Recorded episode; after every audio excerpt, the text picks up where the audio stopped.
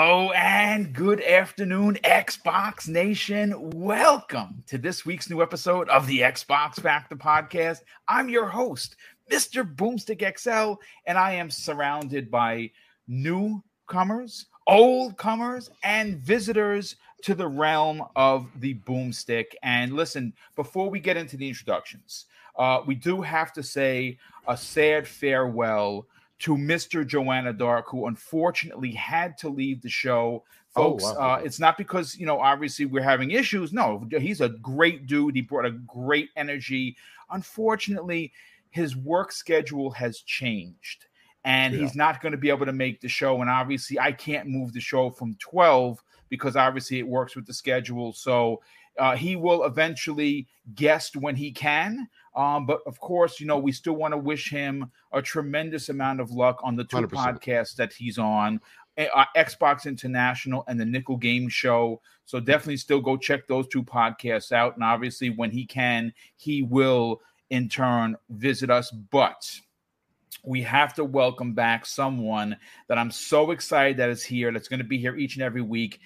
N64 Josh making his return to the seat that was just made vacant. Hey, Josh, first of all, brother, you are our Halo professional, if you will. It's great to have you here. Welcome, brother. How you feeling? Yo, I am so, so glad to be back. And it sounds like I have some awfully big shoes to fill. So uh, hopefully, hopefully I can do okay. But uh, oh, I think you're gonna do just fine, brother. The only reason why you left the last show is because I dissolved the second Xbox Factor podcast. Actually, believe it or not, back in the days, I don't want to say health reasons because I wasn't uh, over. I, you know, I wasn't sick, but the, the the four podcasts, you know, two hour podcast was was was a bit much. Yeah. So I, I, I had to kind of step it back, and I and I did come back with the one hour show, but it's more more easily um, uh, digested because it's just one hour. It's one person. You know, we talk about two topics. We get in, we get out. Uh, but listen, Josh, it's great to have you back. Uh, and of course, we got to welcome in my brother who does what uh, what used to do for me Saturday morning cartoons. I used to look mm-hmm. forward to it. Well, now I look forward to living split screen with Pong Soul and Steel Rain each and every Sunday. A Saturday when I'm making breakfast, 10 a.m. Eastern Standard Time. Steel, welcome back, brother. Hey, Mr. Boomstick XL. Uh, the one of the community's icons. I am him and I am the only Steel Rain. I want to thank you for welcoming me back to the show. Uh, again, anytime you send that signal out and I got some time, I'm definitely about jumping on, man. Um, I love chatting it up with you. You got some amazing topics here, nothing but fire. Um, one thing I do want to say, definitely apologize for last night. You sent that signal out, and I was yeah, no, dealing okay, with some dude. pains, but yeah. um, everything seems to be going well now, so that's great. Uh, hopefully, uh, we'll have an amazing show today. Matter of fact, I know we will. Um, but other than that, Thank you for having me on. Let's get to these fire topics, man. And shout out to the chat. Y'all are already getting to it this morning. 100 deep, 100 deep already, man. This is, I mean, like I said, I'm very fortunate, very blessed to have this kind of audience that tunes in every time. And obviously, Mrs. Boomstick and I are in- incredibly humbled and grateful that you tune in each and every uh, show. Because, you know, listen, I'll, it's I'll hard to get people to tune into one, let alone four, which I do. But we have to welcome in Xboxless burger, uh, which he has, folks. We have a, we have breaking news. The biggest breaking news of 2022. If you thought the Activision Blizzard deal was big, well, you know what? Microsoft, Xbox Game Pass, and the makers of Bugsnax have one better for you because guess what? The PlayStation 5 exclusive that could only run on a PlayStation 5 is now coming to not only Xbox Game Pass, but it's launching on the Nintendo Switch. So, yeah, there it is. Mr. So. Bugsnax himself, Boxenberger. Love the background. Welcome, brother. What's up, everyone? Breaking news: Bugsnax is coming, and I know my good buddy Irvin Forza Irvin is super excited for this game. And in honor for him, I have decided to to bring this background. It is exciting news. Um, we finally get to play Bugsnax on our Xbox. That means, of course, when my Xbox returns, um, it broke. Well, I had thankfully, they sent it. They sent it out. I saw. I saw your yeah. tweet, brother. So yeah, that's yeah, man. news it's a one day turn turnaround. Um, that's incredible. The, the, the Xbox arrived yesterday at the repair center, and today I got the email that they already ship it back. So un- unfortunately, I don't know what was wrong with it. Um, Right. But yeah, maybe I will find that out um, when I get it. But yeah, I'm excited to get my Xbox back, and um, I'm even more excited that Josh is back here on our panel. Um, exciting to podcast, excited to podcast with you again, brother. Ice the Rain. It's always, always a blast to be on a show with you, and of course, it's BJ. You know, man, I love you. Um, it's an exciting day. Can't wait for the show. Yeah, yeah, me too. And and people, I know some people are going to be asking, "Where's Pong? Where's Pong?" Well, first of all, Mav is running late in the meeting. He'll be here momentarily. Pong So, what is going on with him? Uh, well, you know what? Unfortunately, life is uh, has uh, wreaked its ugly head, and he's back in the office. So what he's going to try and do is at least be here twice a month. First show of the month and last show of the month of the heavy heavy times in the office and uh, he may not be able to make it, but we are going to get him a, at least twice a month. And obviously, you know, you get his opinion on a multitude of shows that he's on. Obviously, we're going to miss him while he's here. You know, he's not here today, but you know, again, he'll be here when he can because he loves talking Xbox and he loves hanging out with us. So we'll get back, we'll get him back when he can. Um, but listen, the last and no way least, uh, the guy with the biggest brain, the best vocabulary, and the one that breaks it down that really makes you go, hmm. VJ, what's up, brother? How you feeling? Um, good morning, Boom. Good morning, everyone on the panel and uh, the audience in the chat. Uh, I'm good, Boom. I'm good, and uh, I'm just going to nip off and grab a cup of tea. So I was just Please, by all means, do not go to get my tealess on, out of the on- on my account. I would be devastated. so I'm going to hand the mic back over to you, Boom. Yes, yes, brother. Well, listen, go get your go get your spot of tea, and uh, hopefully you have a delicious crumpet to go with it. And uh, we'll, we'll, we'll definitely come back to you. Listen, folks. All jokes aside, yeah, it was announced this morning that Bugsnax, uh, the game that was uh, originally uh, released as a PlayStation Five launch title, I got about an hour, maybe an hour or two into it.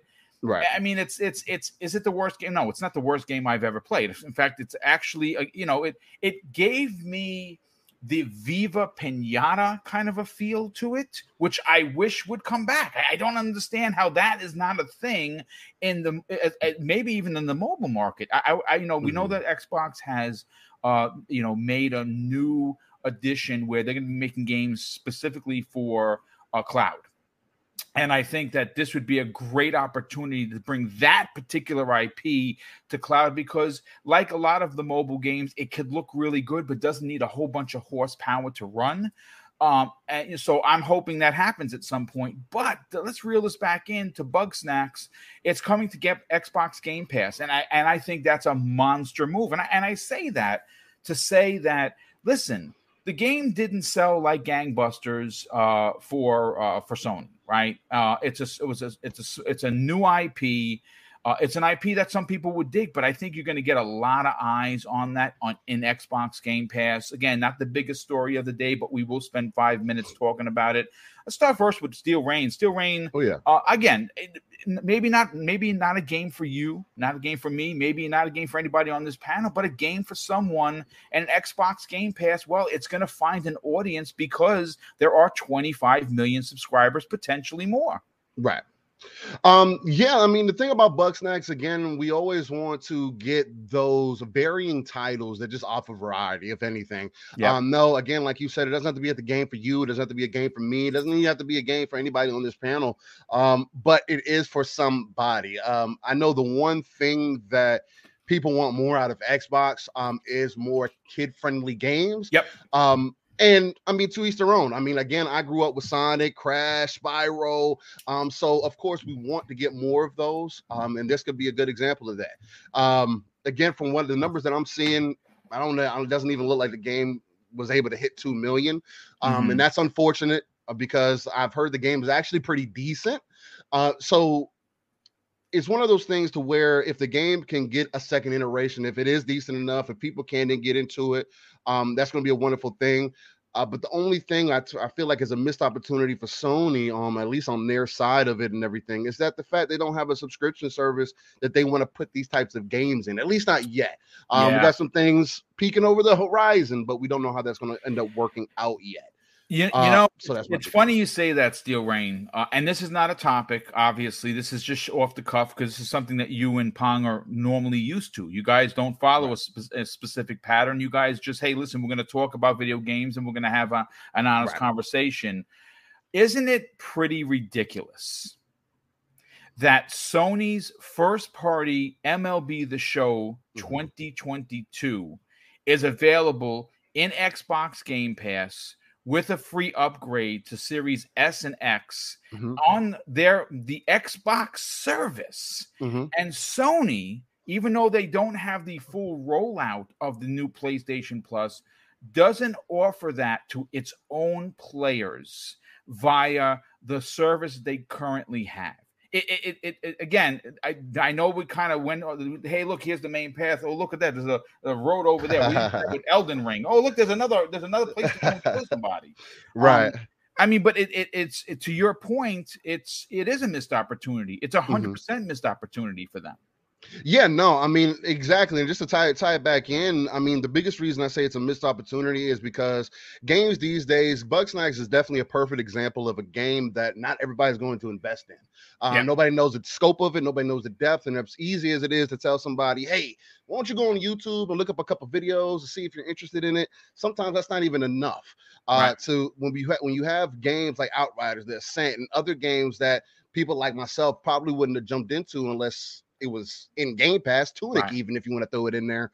Um, it's just you start to see it's more it's becoming more and more obvious that if you want people to at least jump in try it out really get the experience for themselves you need to put it in a service like that um and like what you're speaking with mlb it's super egregious at that point because mlb i believe and quote i mean correct me if i'm wrong is also the only sports game that gives you that free upgrade path on one platform Yeah, Uh, and, it's, and it's the rival platform. yeah, and that, that's the other thing. Again, um, whether I know the conversation has been in the past, whether that was um, more than likely was because the MLB wanted to get more people involved and everything, but it's blatantly obvious what it does, or they wouldn't have renewed it for a second year. Well, we honestly don't know what the contracts are, but um, obviously it makes sense. Obviously, it's working. More people are getting involved. More people are spending money within the ecosystem. Um, MLB, for an example, just using that one, um, has garnered more attention than MLB has ever gotten as far as the game goes.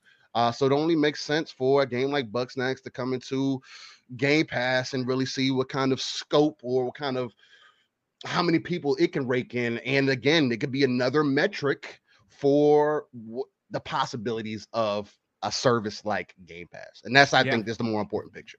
No, I, I think I definitely think you're onto something. Listen, N64 Josh, listen, you you understand eh, what family games mean because obviously you're a big uh, Nintendo fan. And one of the things that have uh, if if you're going to criticize anything about Microsoft, specifically Game Pass, it is the fact that they don't have enough kid-friendly games. Now, Bugsnax may not be flying off the shelves, but it's an opportunity for someone to play a game with their kids. And there's no, I mean, there, there's, I mean, there's some uh, comic violence in the game, but Right. there's pretty much comic violence in almost every game. I mean, Mar- Mario has been killing mushrooms for years. Yeah. You know what I'm saying? So uh, by jumping on their heads and lighting them on fire. So I, I think we can get away with a good Bugsnax. But I'm I'm actually happy to see this. I will try it again because obviously Xbox is my preferred platform. But I I am interested, like Steel, to see what a service like uh, um Game Pass can do for a new IP that may again doesn't appeal to the masses, but there is going to be an audience. What are your thoughts, man? Boom, I think you need a sound clip or something that like shows shows Clark Kent jump in and pull his vest his his his jacket open and just shows Game Pass instead of Oh, that would be kind of dope. I, I yeah. know? Like I, but you know, Warner Brothers is kind of cheesy, so they would That's probably. Uh, I would probably get Game strike. Pass, man. Yeah, like with a cape and everything. Yeah. Yeah, exactly. Game Pass, man.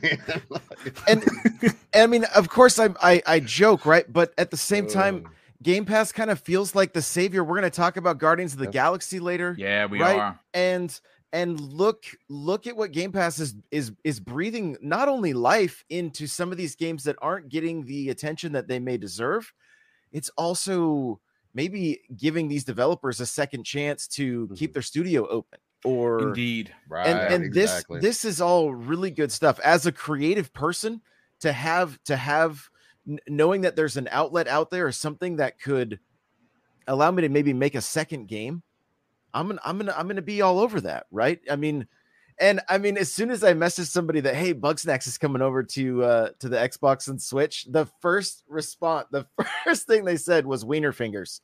Remember that interview with the yeah. with the guy and his daughter? Like, ah, we, not a good picture. It's not a good imagination. the, uh, I mean, I I know I know it sounds a little inappropriate, but it was a little it was a little kid talking no, yeah, yeah. like, and it was it was so adorable, right? And and and it gets right to your point of like, like yeah, more more stuff for kids to do. Now, I'm not the best example of a of a dad when it comes to you know having their kids not play Halo when they're three yeah, because yeah. that's what I did. I put the Xbox controller in my three year old's hand, and he's been a he's been a, a, hardcore shooter fan ever since. Right? I mean, he would see a spider, he'd come running out to my wife and be like, "Yo, I got a spider in my room. I need guns and grenades." She's like, "How about we get a shoe? You know, let's." let's calm down a little great. bit. so guns and grenades. yeah, so great. maybe maybe maybe Bugsnax would have been a better would have been a better option, you know. So I think it's fantastic. I'm here for it. It was great news to see this morning that it's going to be making its way to Switch. It's going to be making its way to Xbox, and more people get to uh, get to play this game. I don't know how it's going to turn out. I don't know if I'm even going to play it because right. if I'm if I'm completely honest, I turn on my Xbox to play Halo, and I I honestly don't play. I did play the show. I did a home run derby, you know. So, but I'm I'm still like I'm I'm one of the few that are still playing Halo on the regular. There's nothing wrong with that. Uh, again, the, the, we're gonna. It's funny. Uh, we're, we're, not covering Halo today. What I am going to cover Halo is tomorrow with uh, Ains from Season Game. Nice. He's. Uh, I'm going to be sitting down with him. Not tomorrow. Nice. Thursday. I'm going to be sitting down with him on the uh, X uh, the X Vlog Live uh, episode, and we're going to be talking about we're going to uh, you know about three four three industries. Uh, last night on Colt Eastwood show, man, they had a, a, a crossover with uh, RDX. Great, great episode. Uh, everyone was dynamite. You know, I mean, uh, we we did have to have you know Dealer bounced out a little early because he had something come up, and and uh, Tim Dog had some issues with his uh, mic and camera but everyone else just completely knocked it out of the park. And uh, there was a pretty hefty conversation um, that I'm going to have with Ains, uh, specifically on do does 343 Industries abandon the Slipspace no. engine and go to Unreal Engine 5? And, and you know what? Yeah. I'm going to be honest with you. I don't think that they have to. I think the Slipspace is in a great spot. Oh, got to move over to id Tech. Where if or, they move, over, yeah, I mean, id Tech is yeah. We're, we're, gonna we're gonna get into yeah. the one thing that with Microsoft is they, they're not short of is um uh, is is programs that they could use. They they have so many, and when they and when they finally get uh, Activision, they're to have that Call of Duty engine on top of that. So they, they have a lot going on for them. Uh, but yeah, again, we'll, we'll get we'll get into that. But yeah, Josh, I mean, good good stuff. You know what I'm interested, uh, Josh, as great as it, I think it's going to do on Xbox Game Pass, I got a feeling it's going to do pretty damn good on Switch. To be honest with you, they don't have a service per se, and you're going to have to buy it. But I, I, still think there's an audience there that could be there uh, for that game as well, because Switch games usually sell pretty good. It is a console that just that keeps winning month after month after month. But uh, Boxenberger, again, maybe not for you. Um, maybe it's for your kids. Maybe you want to sit down and play with your kids. I know we made fun of it to open up the show about you know game of the year Bugsnax being uh, in Game Pass, but do, do, you think it is it is an opportunity for this game to get a second life? Oh, it's an opportunity basically for every game that comes into Game Pass after 100%. a couple of months after its uh, initial release. Um, that's the beauty about Game Pass. I mean, come on, if you have to pay like uh, what's it uh, in in regular retail price, forty euros. Um, or so for the game and you have no idea whether your kids are going to like it or not, um, you're probably not going to buy it. You right. you buy the Mario's and you buy the Paw Patrol games that right. to play it safe if you have to invest that kind of money uh, into into a game for your kids. Um, so uh, that's the beauty about Game Pass, and that's not just for kids games. Like I said, mm-hmm. that's that's basically for every Everything. game and um we we have talked about this so many times on this program and other shows that um, that's the beauty about Game Pass. It lets you try out new games, uh, uh, genre that you usually don't play. Um, and uh, especially for for multiplayer games that can be very very healthy but like josh said we are going to talk about guardians which is a single player only game that has seen the same effect but do you remember last year when division 2 dropped into game pass um, yeah. that was the game that everyone played um, for like uh, a month or so. It it was really the game that my timeline uh, was dominated by. And so, yeah, uh, that's just the nature of Game Pass. It it lets you try out things you, you, you normally wouldn't buy and and invest a lot of money in, and who knows, you might end up enjoying the game. Yeah. yeah? So yeah, yeah. Absolutely, uh, VJ. Let's let's close out this opening topic. Uh, thoughts on uh, uh, Xbox Game Pass getting games that appeal to more than just the hardcore. Um, I mean, I just had a quick look at Bugsnax. I recall seeing um, a trailer about a year or two ago or something, and um, yeah, there was quite a lot of activity uh, on the social networks regarding the game. Um, I, I, think it's, um, I mean, just looking at it, it's actually quite a unique, sort of joyful and refreshing title to sort of grace Game Pass, and uh, it's kind of, I don't know why, but it's kind of evoking thoughts or, or a sensory response to a, a game called Pikuniku. I, I, don't know if you guys are familiar with it. it yeah, I've heard it. Yeah yeah, it was one of the first games I played in Game Pass, and I really enjoyed discovering it. And um, yeah, it, it, it, was well, I thought it was great. So yeah, it's kind of evoking, as I say, a sense of response to that game. So it's, I think overall, I mean, it seems to be every week or every other week we're discussing like what's new in Game Pass and so on and so forth. It might have to be actually be a segment in itself. Um, but it's good to see overall that Xbox is not standing still uh, which is which is excellent to see. And um, and I think overall, still, you know, in the community and outside of the Xbox community, there are many um, that sort of observe or admire Game Pass from a distance. So as long as Xbox keep moving forward, I think it's only a matter of time um, until you have to come down from your tower or from sitting on a fence uh, because eventually there's going to be a game or two, and I'm speaking conservatively here, that you will want to play, and no doubt the subscriber number um, will continue to grow.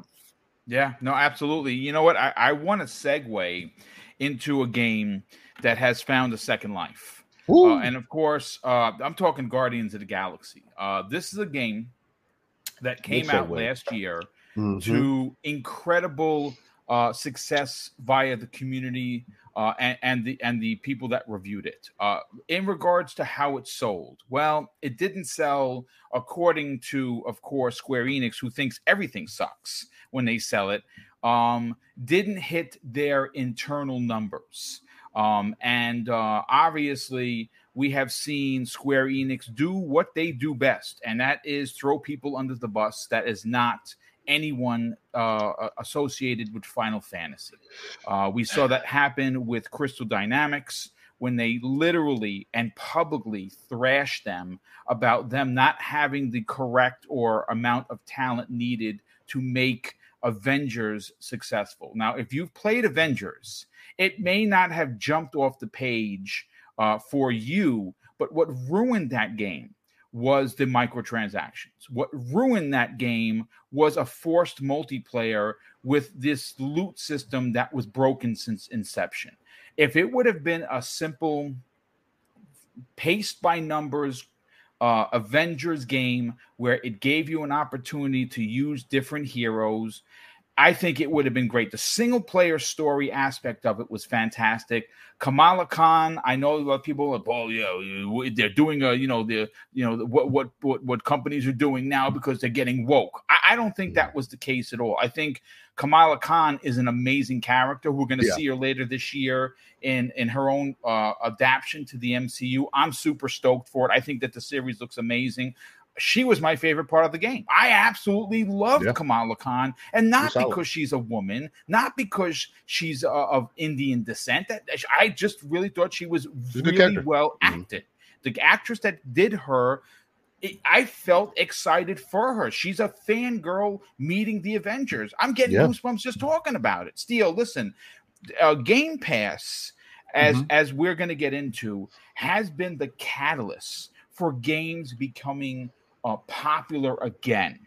Right. And we have some quotes here uh, from a few of the people involved in making this game. And before I bring you in on the conversation, I want to read these quotes. And this is what they said during an interview at the BAFTAs that happened uh, about a week and a half ago. and uh, this is uh, this this is what this is what they're saying after the, the they're starting to see the uh, and if I remember the exact quote was we have found our audience with Xbox Game Pass. And this is what they had to say. I think it's a great ride. It's emotional. It had a lot of quality, said Guardians of the Galaxy senior creative director Jean-François Dugas. Um, it, is it a perfect game? Like a, like like any game? No, I don't think it's perfect, but it can always be better. But it's a great ride. And it's something that this year or last year that you played is unlike everything else. And it's worth spending your time on. I honestly think it is from a game standpoint. And he continues with this. I have zero regrets. We did everything we could, but that's that's not the reality of the market. And let's not forget it's a new IP. Even though we say all Guardians of the Galaxy are known, it's still a new IP in the video game market. And it could be a lot of it, it could have been a lot of people don't even know that the game is out yet or that they're not sure exactly what it is. And now we have new information, Steel Rain, mm-hmm. that there's a new audience that has been discovered in Xbox Game Pass, one of the biggest games from last year that many people didn't play.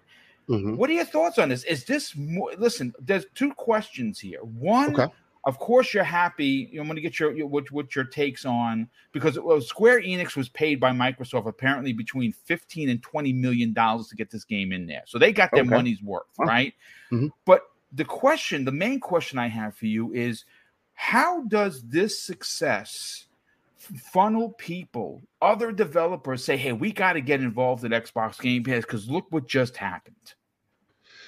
Uh, how does it? Um, again, it's kind of like what we what I spoke to spoke on earlier with, with like Bugsnax, for example.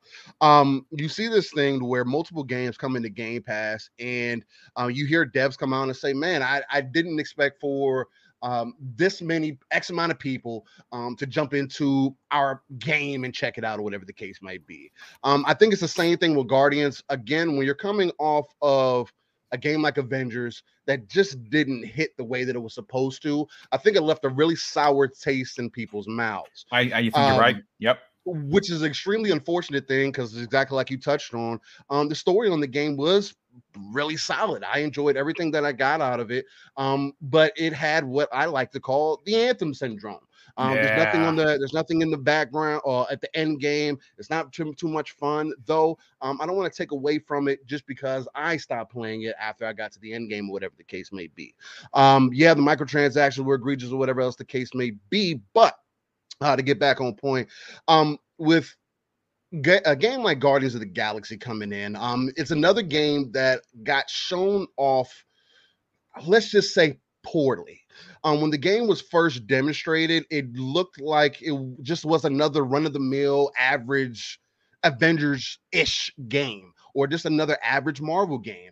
Um, and I can tell you from my experience, I played it on the hardest difficulty, beat the game. Um, it's everything but that. Um, the game itself, I don't know what iOS, what kind of genius they have working in the background at Eidos Montreal. But my God, is that game a masterpiece from start to finish? Yeah. Um, the yep. attention to detail, the music, the story. What about the Honestly, writing? The I, writing you know, I, it, it's funny because I actually said, Steel, mm-hmm. that the writing in this game is James Gunn level good. I mean, to be completely honest, to be frank with you, I honestly like the game better, the way they actually told the story than the movies do. Um, and I know they started to say, "Hey, um, you, like in that quote that you wrote that you read, oh well, you know, Guardians of the Galaxy are recognizable characters, and they are, but they're still not. They're not a Spider Man. They're not the X Men. They're not." Yeah.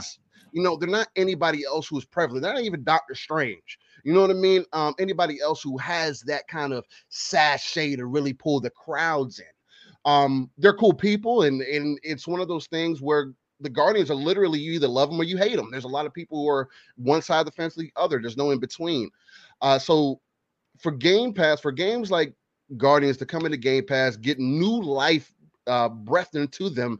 It's such an amazing thing because it just again demonstrates for anybody who's a naysayer who doesn't understand the play or doesn't believe in the subscription service model that it is so much more important for devs to get the upfront attention or the metrics and to see who's actually invested in an IP so that that way either one like I've said in the past, and again, I'm not saying I'm not going to sit here and say like I'm the all knowing and everything that I say is the truth, but in my belief, I would rather want the 20 million people to see my game within the first three months versus 20 million people seeing my game in five years.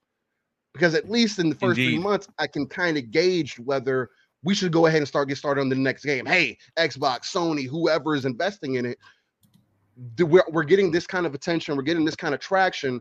Um, maybe we should go ahead and start working on this IP um, on the next version or the next iteration.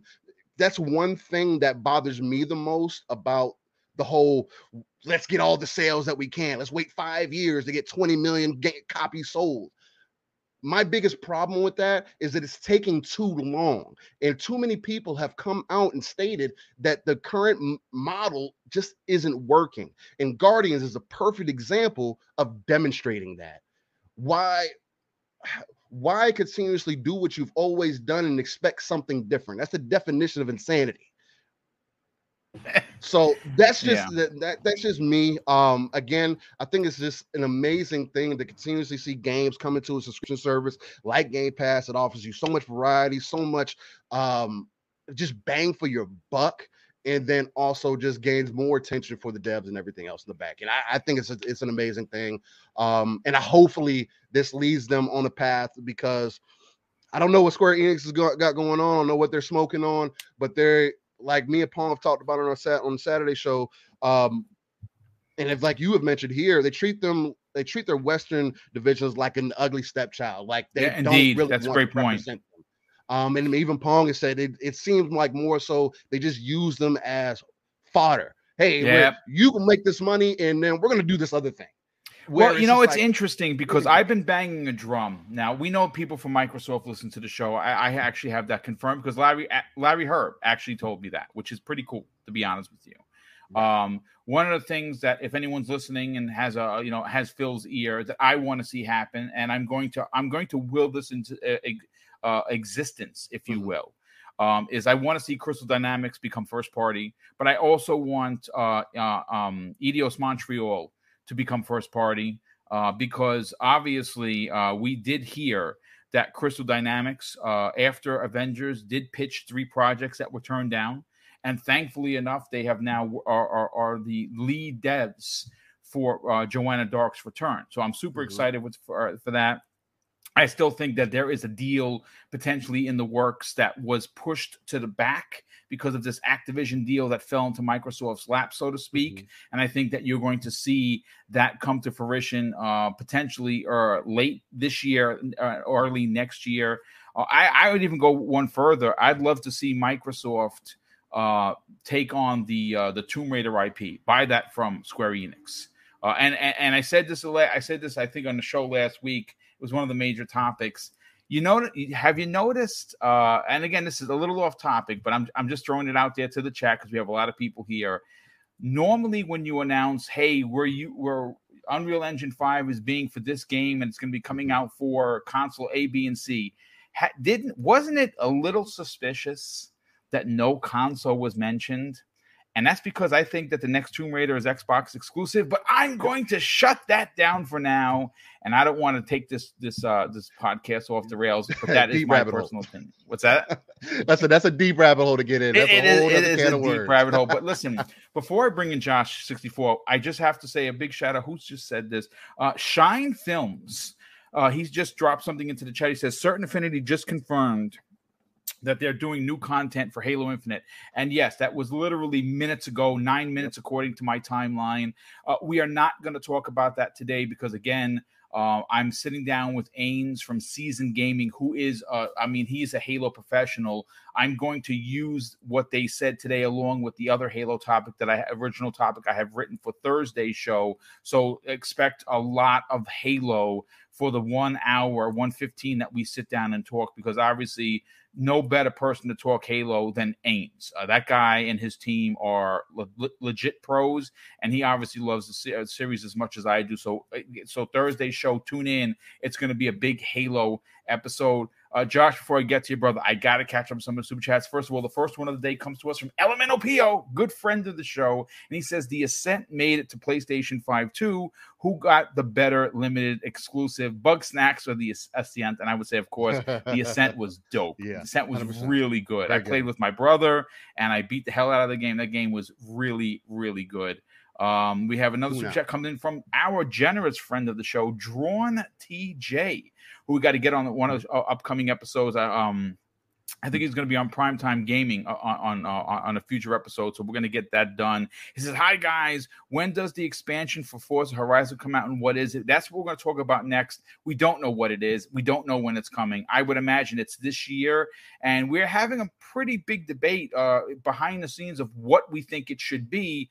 Uh, I'm I'm gonna like I said I'm gonna be selfish and uh, and I, you know what I don't want to go down that rabbit hole because we're still talking about this, but I'll I'll give you my thoughts momentarily when we get to that for topic number three. Uh, we have an additional ten dollars super chat from Drawn TJ. He says Microsoft can choke out Sony by making COD a three year development cycle and make it a three month exclusive to Game Pass, then goes to PlayStation. Sorry, I'm messy. I I don't listen. I look. I've said this before. We talked about it last night. The addition of COD in Xbox Game Pass completely changes the conversation. I am telling you right now, Sony is in trouble and they know it. Okay? Because when COD comes to Xbox Game Pass, a new COD, I'm not talking Mm. about Warzone, I'm Mm. talking about a new Call of Duty. Game Pass, $15 a month versus $76.43 for your PlayStation 5 game. People, the casuals, the normies, the ones that won the war for Sony that they don't recognize last Mhm. gen, 85% of the 115 million consoles were re- people who bought more than one. My brother and I are good for eight by ourselves. Damn. Okay, four each. Sounds about right. And on top of that, the normies, the casuals, the ones that buy only two and three games a year, they were the majority. Those same gamers are going to learn what Game Pass is from a friend, and they're going to say, wait a second. Are you telling me that Call of Duty, I only have to pay $15 a month and I'm playing this game? And they're going to say, yeah, $15 plus you get to play all these other games. I'm selling my PlayStation. I am I am telling you. And if the streaming stick, the hundred dollar streaming stick, uh, uh, becomes for come, comes to fruition, and and Microsoft drops that Series S to 250, Sony is done. I'm not saying they're going out of business, but they're not going to be the market leader anymore. But Josh, let's get back to you, brother. This is a, this is a big deal, and it's and you know for me, I love to see the little guy win. I absolutely do, and I I'm happy to talk about Guardians of the Galaxy not only because it's an amazing game that you should play, not because it's an Xbox Game Pass, and it's probably it, it could have been your game of the year uh, for anyone that didn't play. It would have been your game of the year. That's how damn good it is. But to see the studio that was kicked to the curb uh, publicly by Square Enix about the sales, to hear the excitement from the developers saying that, yeah, we, we just found our audience through Xbox Game Pass. How, what, what does that say to people that are thinking about maybe bringing their game to Xbox Game Pass? Oh, it says it should be there for sure. There's no question. Like, there's no question at this point. I mean, over and over again, Xbox Game Pass has proved itself to be a. Uh, I mean, it's it's so valuable to not not only the consumer but also the developer, right, and the and the publisher, and so um, it's it, it's a good thing. Uh, a couple things. One, you know, I'm gonna I'm gonna tie this to Halo, right? You know how? Go right ahead. We Guardians. I, I, would expect no less there, Josh. Yeah, Guardians of the Galaxy. Uh, the, they were on the like I think it was called like Avengers: The Mightiest Heroes. It was a cartoon from a, Yeah. from a few years back, and none other than Steve Downes voiced Star Lord in that. I did not know that. Oh, That's wow, so- funny. yeah, I didn't know that. Then. so so if yeah, I was I remember watching it and being like, yo, that's cheap. What's going on here? Like, what, what, what's going on? That's here? So, awesome. um, don't, don't. I think it's Earth's Mightiest Heroes. It's one. You can find it if you go onto his IMDb. You can find the exact episode and everything, and uh, and check it out if you want to see if you want to see uh, Steve Downes voicing Star Lord. That's that is pretty dope. Uh, I, I, yeah, I, I didn't I didn't even know that he did that. That's that's pretty cool. But yeah, Yeah. I, I I I think you're onto something. I think that if you are a developer, you see this happen, and I think the question becomes when do we when do we get involved with Game Pass? Because it, it, I think it behooves developers to get in on the ground floor rather than wait for your game to maybe suffer a bit in sales and get behind you know a big game that comes out after it's out or while you're trying to p- produce your game game pass brings a lot of new players to games that they don't they didn't realize that they enjoyed playing and that's the beauty of it I think there's a bigger problem. Oh, I okay. think I think that bigger problem is that we're we're we're, we're hitting levels of saturation in the market yes, with games Good- dropping Good point. that Good point. I don't I I I, I don't think I- Guardians coming out 5 years ago would have been would have been like on the top of everybody's mind, the tip Yep. of everybody's tongue. But but you know, we also had Battlefield come out last year. And what did they end up saying? Yeah, oh, well, it's yeah. Halo's fault that we Yeah. that we didn't. Well, it's it's overall we're we're hitting we're hitting a saturation point, right? Whereas Game Pass is is going to be. I mean, look look at Netflix. Look at all the streaming services that are available now, right? We don't have time to watch everything, and I and games are heading in that same direction. We're not going to have time to watch everything. So is is Game Pass going to be the savior here, or are are companies going to really have to start either upping their marketing, right? Which that's not on the that's not on the developers, right? That's on the publisher, and so you know Square's Square's got to they, they got to take some responsibility there. Yeah, you know that. Well, listen, we've seen their last ten games. Every every game, going back all the way to the uh, the the reboot of Tomb Raider, it, it, it sold 13 million and and it failed our expectations. You know, it's it's listen. You know, you, you you don't ever really, and it's interesting because they didn't say that about Final Fantasy VII remake, which sold only like I think 2.4 million copies. It, it didn't really even sell that many copies, which is surprising uh, that it's not that it's it's that it's stuck behind a, a PlayStation paywall. That they haven't said, "Hey, listen, PlayStation, enough with this. We got to release this on the Xbox already. What what we're not selling." So I, I listen, you know? That's between them. Um, but you know what? I, I think you're right. I think the the saturation aspect might have to do with the pandemic because we had so many delays and we continue to see those delays. So what winds up happening is you know you it, it's like a smorgasbord of games. There's just there's only so many months in a year where you're going to put your game because you're going up against aaa banger this one or that one. And as gamers um, that's the beauty of xbox game pass because most of them stay in there. And when they're in there and they're going to leave you get them at a discount if you want to buy them which is which is again another thing that uh, we've heard sony service may have but we don't know for sure because they were very coy about the like the important details of what the service and I, I suppose that in the, the the summer months potentially June when they launch this series for Sony uh, uh, the, the the service for Sony we'll get some more details but I, bring in- think one one other thing, just real Yeah, quick. absolutely. The the other thing is is we're in an era now, and we have been since since Fortnite really took off, mm, where there are a lot of gamers that play one game and indeed and and they play battle pass after battle pass, or they play compet like they just focus on that one game competitively, and that's and and I think that's more and more. I mean, I talk to a lot of I talk to a lot of gamers that are like close to my age, right? Mhm. And and they're interested in checking out multiple games. Mhm. But when I talk to you know people 20 years younger than me, down they're like, yep. "Yo, I'm into Fortnite. I might play a little bit of Call." Like they kind of bounce between, and and this isn't ever like I'm I'm I'm speaking generally, right? But but uh, looking at like just my son as an example, or both of them, they bounce between like three or four shooters, and that's it. You know, and a lot of them are games as service games yeah eh, or that kind of have the appearance of games as service games. I'm looking at you, Destiny. And so uh uh so that that's that's also another thing where there there's just there's not the interest that that there used to be. I mean, games used to be. I mean, think about Halo back in the day. Think about Call of Duty back in the day. Like we would show up at midnight releases at GameStop, and it was lines and lines of people. Mm-hmm. There was a party going. I used to play. I used to. I used to go. GameStop used to have me come out and do live music during the launches of some of their games, right? Like of some of these these big events. That doesn't happen anymore. No, like, unfortunately, it's a it's a much different era because digital uh, has basically take taken that. Take, I mean, again, there yeah. are still midnight launches for sure, but there's no. I mean, I, I remember sit, standing online for uh, what was it? What which Grand Theft Auto? Me and my brother. They were handing out key razor blade keychains. Um, it was at Dragons Den in Yonkers here uh, in New York. Uh, I think it was it was Vice City. That's what it was. We stood online after midnight for and line was just it was what you expected. There's you know thousand people deep trying to get this game and.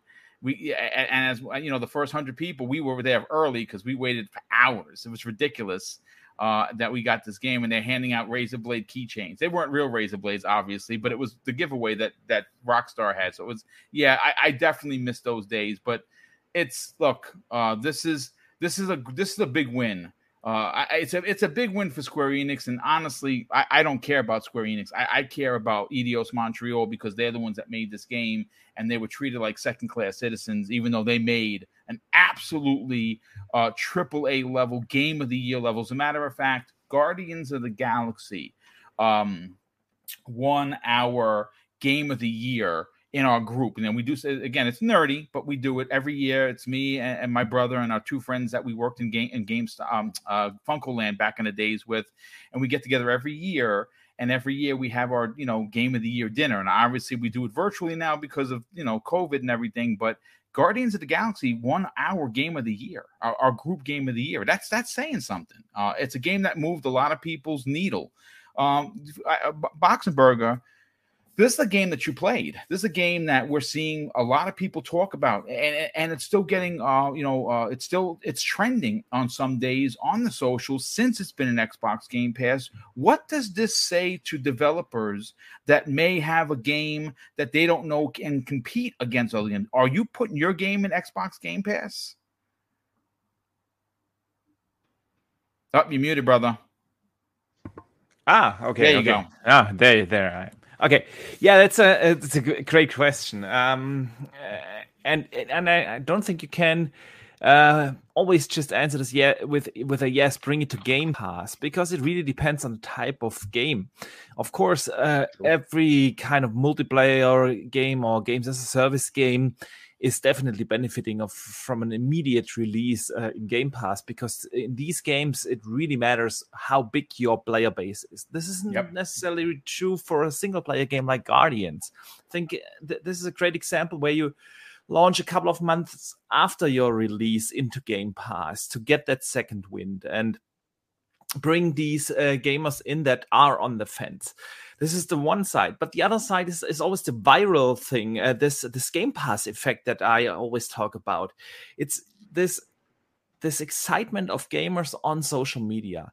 Mm-hmm. Social media marketing is today the most important part of marketing, 100%. and you can't have a better uh, better advertisement than actual gamers going out on social media and talk about their excitement and their love for, for their, their game. That is what brings you in all tons of sales because this nothing is more representative than actual people you know that you talk to, that you know how, how they feel about certain types of games. If they tell you, man, this is a fantastic game.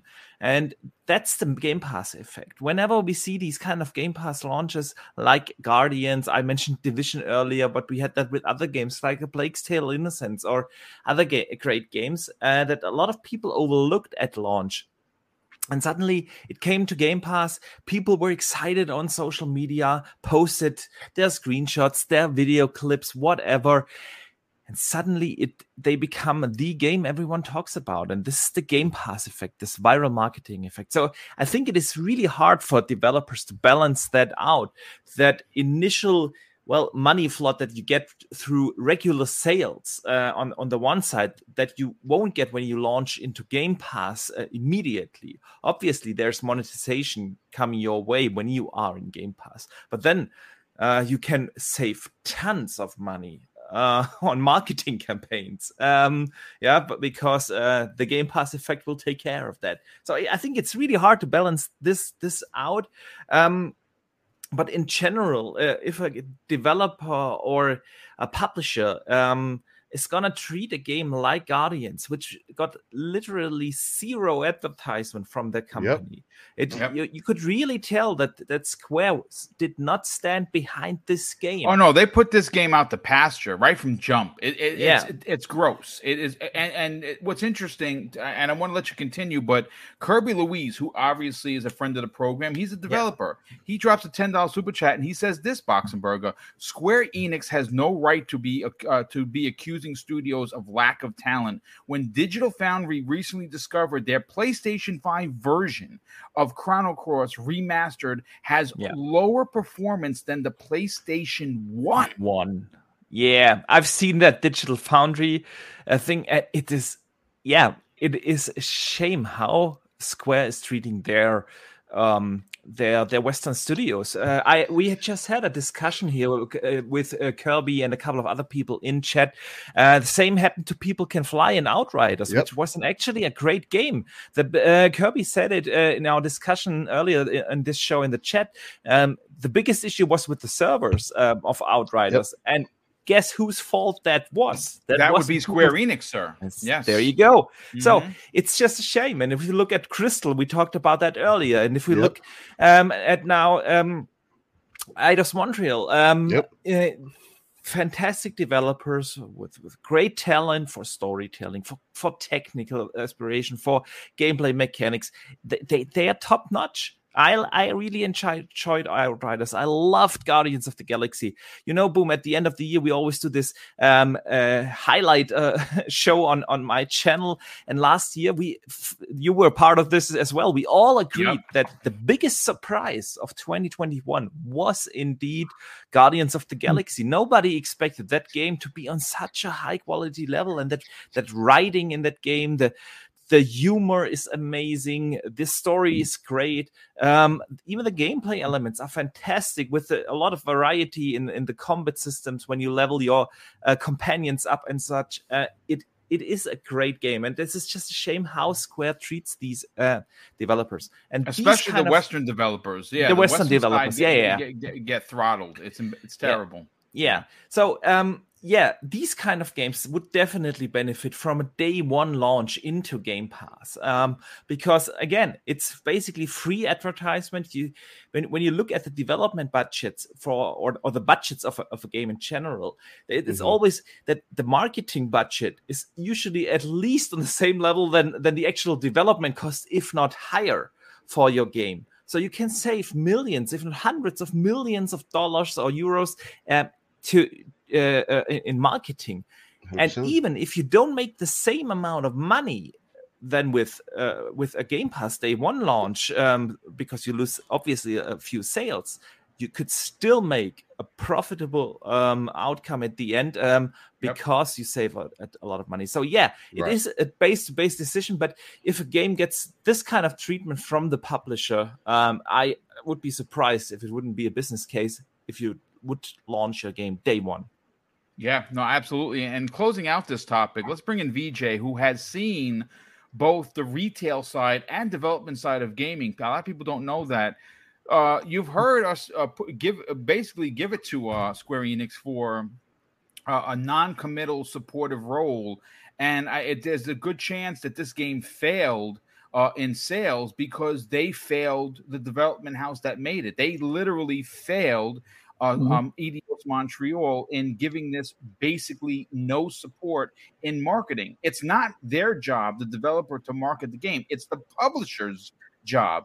And now here we are. Microsoft brings Guardians of the Galaxy to Xbox Game Pass. It's getting the talk of the town. We're hearing the developers uh, talk about how excited they are that they found an audience does what what does this say for anyone that wants or, or is considering bringing games to Xbox Game Pass?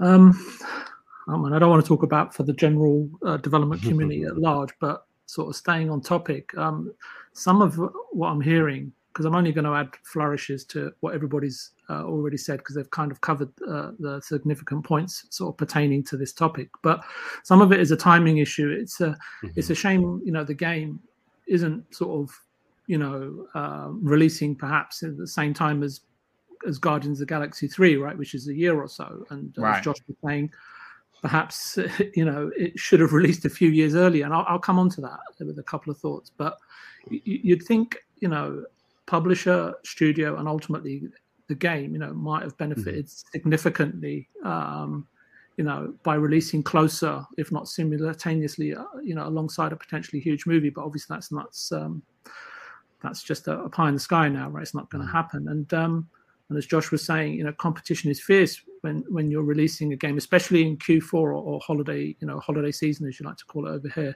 So, in hindsight, I, I, was kind of looking, thinking back to January this year, and I think it was a very quiet month, and perhaps that would have been a more profitable window on all accounts, right, for everybody involved to release it then. So, uh, I think there is a some there is an argument, or perhaps there's an investigation in, into into the timing element of, of all of this, and you know, at the end of the day, Game Pass is helping, um, you know, Guardians of the Galaxy, but it's not not a significant uplift or, or, financial benefit for Square Enix or the studio versus sort of selling actual units of the game, right? We all know that's where the real poppy is. So it's it's beginning to feel somewhat, and I've talked about this before, maybe not on this podcast, but it's beginning to feel that good games or even sometimes great games go to Game Pass to die. And of course, the ones who benefit are obviously Xbox, us subscribers. Yep. And and let's get this right. There were many, right? A lot of people who predicted and knew or had a gut feeling that this particular game would make it to Game Pass. And yep. it made it far quicker to Game Pass than we actually did. And and unfortunately, for, from my perspective, Guardians of the Galaxy had that inevitable aura and vibe to it, you know, that sort of was saying that it's destined for Game Pass. And I think uh, I was just reading um, the show notes just a second ago, and I think it's Mr. Doug, the, the interview guy, and uh, or the interviewee, and and may you know sort of reading between the lines and i think he's sort of alluding to the fact to, to the stuff that you guys are, are, talking about to the fact that he believes that square enix didn't make a significant enough pr and sort of marketing contribution financially speaking in order to promote and create awareness for the game and i'm paraphrasing he said something along the lines of you know it could be you know a lot of people don't know about this game yep. that, mm-hmm. or, or, that or that is out yet right uh, exactly or even to the word to the words to the effect of they don't even know what it actually is mm-hmm. so and I actually think he's correct in his assessment, at least uh, comparatively speaking, um, when you're releasing a, game alongside the magnitude of the major titles that are sort of uh, releasing alongside of it, right? And and that's a real shame. And look, I, have I've no real idea what this might mean going forward, but um, we've talked about this before on the show, and uh, and um, Xbox Burger, um, whatever his name is this week, um, You know, we've said that Square Enix are not having the best of luck. I'm putting it politely here, as politely, as diplomatically as possible, with studios outside of Japan, and mm-hmm. especially with Marvel IP. And perhaps wisely so, I suggest, and it's just a guess here, so I don't want to sort of embarrass myself publicly. This is why Xbox are not blindingly or blindly sort of pouncing to develop a game, ba- game based on Marvel IP for their flagship system and subscription service. And in, in terms of Game Pass, I've said this on the show that Xbox did a really good job in obtaining um, Guardian of the Galaxy for its subscription service and subscribers. It's definitely an improvement on on. It was a good game, the medium and mm. Outriders, which obviously Box, uh, Xbox Burger is a fan of, and and I, I, think it's an improvement on on the games that were released um, in the same quarter uh, in the previous year. And I think I heard a number 15 to 20 million, if that's the number that Xbox might have or purportedly paid. And I think that's a trivial number when you look at how much that game costs to make. And even if the marketing was sort of insignificant, you know, in comparatively speaking, $20 million is not a huge number. And especially if you look at the revenue that Game Pass generates quarterly, and sort of just finally adding a brick or, or sort of a, a decorative touch to N64 Josh's uh, point um, in regards to sort of saturation. And you you are looking at a potentially very congested third or fourth quarter yet again this year, and Yeah. perhaps and perhaps leading into next year as well. So more great games will be casualties of a very crowded and competitive landscape. And as I've suggested for a while, Boom, on the show, and I think as as, much as a year ago, it's the, the, there's going to be a paradigm shift whereby it's becoming more and more of a buyer's market for Xbox and Game Pass, and perhaps even Sony if they get their act together, since they are both gathering enough studios to, to sustain themselves, thus not having to rely or pander to third-party publishers like Sony had to do in in, in um, you know in the 90s and Xbox had to do in the 2000s and so on and so forth. And uh, again, uh, Josh is coming up with some good points. But perhaps the break's done him good. I hope it's not as good as this as, as, as next week. Anyway, it gives me a chance. But but three or four years ago, perhaps Guardians, you know, would have cost Xbox and us paying subscribers a hell of a lot more. So Yeah, uh, no, I mean, leave it at listen, that. great points, brother. No, you want? Can please continue? Oh no, that, that's me done. Boom. I need another cuppa. Oh yeah, okay. Well, listen, listen. we're- halfway through the show, and, and I feel like we, we we got 350 people here. I don't know how many likes, but if I don't ask for likes, Rand al Thor yells at me, and I don't want Rand mad at me because he's going to be coming on the show hopefully in the next couple of months. Obviously, we're going to. He was already on X Vlog. I think it was what was it episode two or three, and we're going to bring him back. Uh, hopefully, we can actually do a, a, a crossover where we get him and. Um, his uh, Xbox Two cohort, Jez Corden, to come on as well. Uh, but li- like I said, that everyone completely knocked it out of the park. I, I do want to reel this back in, uh, Steel Rain, and I want to talk about Forza Horizon Five. Now, what what can we say about this game other than it Great. might be the best racer? Ever made. But before we get into that, Rain, I just want to catch up on some, Mhm. some of the super chats. And Drawn TJ drops an additional, very generous $10 super chat and says, Since Microsoft listens to this show, here's a marketing pitch for Xbox to get a Series S bundle with COD and Halo Infinite with Game Pass for 250 Game Pass for five months. It will sell like crazy. Yeah, well, look, I, I, we talked about this last night on Primetime Gaming, um, where once this deal is done, you know, I know, Microsoft marketing team knows that when you put Call of Duty on anything, people are going to look. When you put the Call of Duty box art on the Series S, even the moms, the soccer moms who don't know what an Xbox is, they're going to say, "Get off of your Nintendo, you know, young man." Even though you're playing an Xbox, like they did, your, your mom, oh, your mother always said, "Stop playing Nintendo," and you're like, "Mom, come on, I'm just a PlayStation. What are you talking about? I'm not playing Nintendo." She didn't know. Call of Duty is a recognizable, a recognizable brand, and it's going to move. it- It's it's what is going to put Sony in the corner. I am telling you right now. When the deal is done, Sony finds themselves in a pickle. So that's a great super chat, and I think that we're going to see that come to fruition. I don't know about five months. I, I can see three months. You know, hey, buy a new console, three months of Game Pass, and you get Call of Duty for the price of free. People, it's it's going to jump off the shelves. It's it's it's just going to be ridiculous. Um, let's see what uh, what other super chats have come in. Let me see. Hold on. Let me find them. Steel threw them in there. Uh, okay, yeah. So I'm up to date. I believe. Yes, yeah, I'm up to date. Okay, so listen, uh, Steel, let, let, let, let's talk Forza. Uh, Forza, by my accounts, man, this is my personal opinion.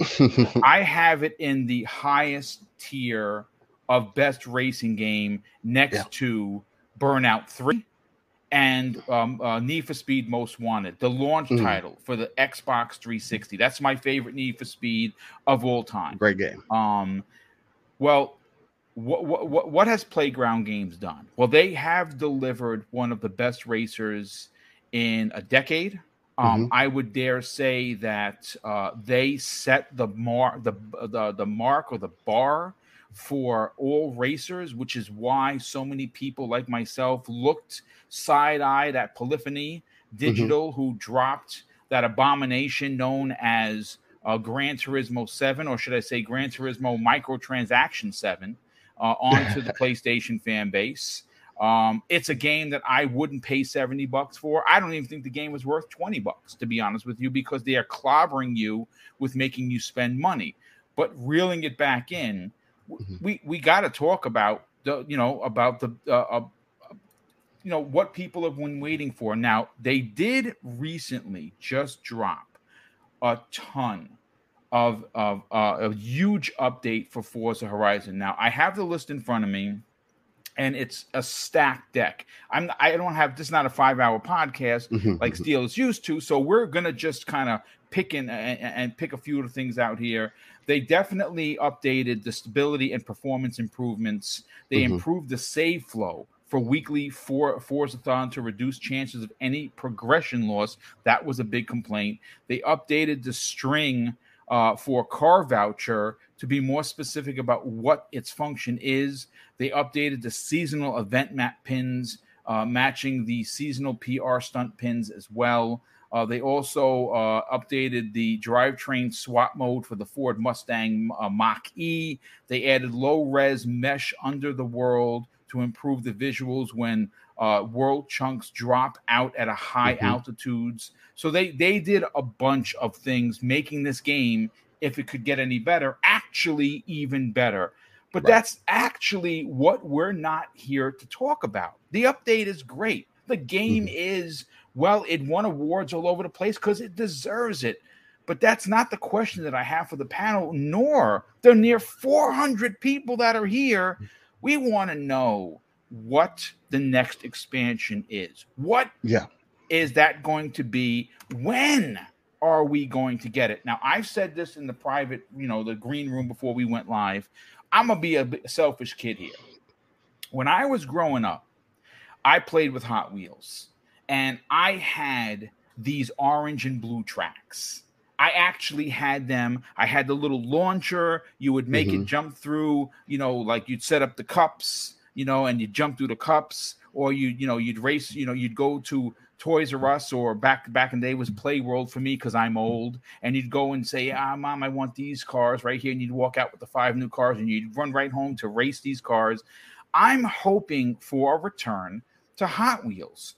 But Steel, you don't think that's where they're going. What do you want to see come? Because we've seen Lego, we've right. seen the uh, the Winter Mountain, uh, mm-hmm. which is you know obviously all winter races. We've seen Hot Wheels, we've seen them go here, there, and everywhere. What kind of expansion are you expecting? Because we know we're getting several. Well, there was only one other place that um, I could necessarily Japan? go to. yeah, I think that deserves its own whole game. Honestly. It absolutely we, does. We definitely need that. Um, and I brought up uh, there was a, one thing that I brought up in the green room, and then there was another one that I just been kind of racking my head on, just because there is a um another movie coming out for it here soon. Um, but the first, I'll start with the first one, and that is possibly getting more involved with the street community. Um, yeah, I mean, you could easily do that with a Japan game or whatever the case yeah. may be, but I can see that um, also being possible in Mexico. There's a saying that goes around if um, people are speeding, they're racing, or whatever the case may be. When they're talking about it, they say, "Yeah, I was racing in Mexico." Um, and the main reason that they use that is because um, I could be wrong on this, but last time I checked, the research I've done, um, it's not technically illegal to race in Mexico. So um, that could be one way that they take it, really adding more body styles, more modifications which to me personally, Forza Horizon has always lacked in. Even in this recent title, um, I feel like there's just a lot of missed opportunity for wide body kits, other bumpers, other styles, um, to really add that variety to different cars. To make the car um, your own, so to speak. Exactly, exactly. Um, I do like some of the things that they've added, being able to put add um stances out, being able to push the put spaces on the car so you can get that real good stance on there, so you can look wider. But um, there's just something about adding other body kits, wide body kits, whatever the case may be, other bumpers, whatever the case, um, to just really create your own car. Because to me, one of the most one of the biggest places that a, lot of these racers end up lacking in, and that's variety. Um, for me, I, I play online. I do a lot of online racing. Um, here in Forza Horizon, well, in Forza overall, less than previous years. But um, for me, what I've always found is that you get to the end everybody's racing the same kind of vehicle. So I would definitely want to um, get that customization a little bit more in depth. Um, the next place that I would again speaking on the movie coming out um was if they added some a Jurassic Park theme.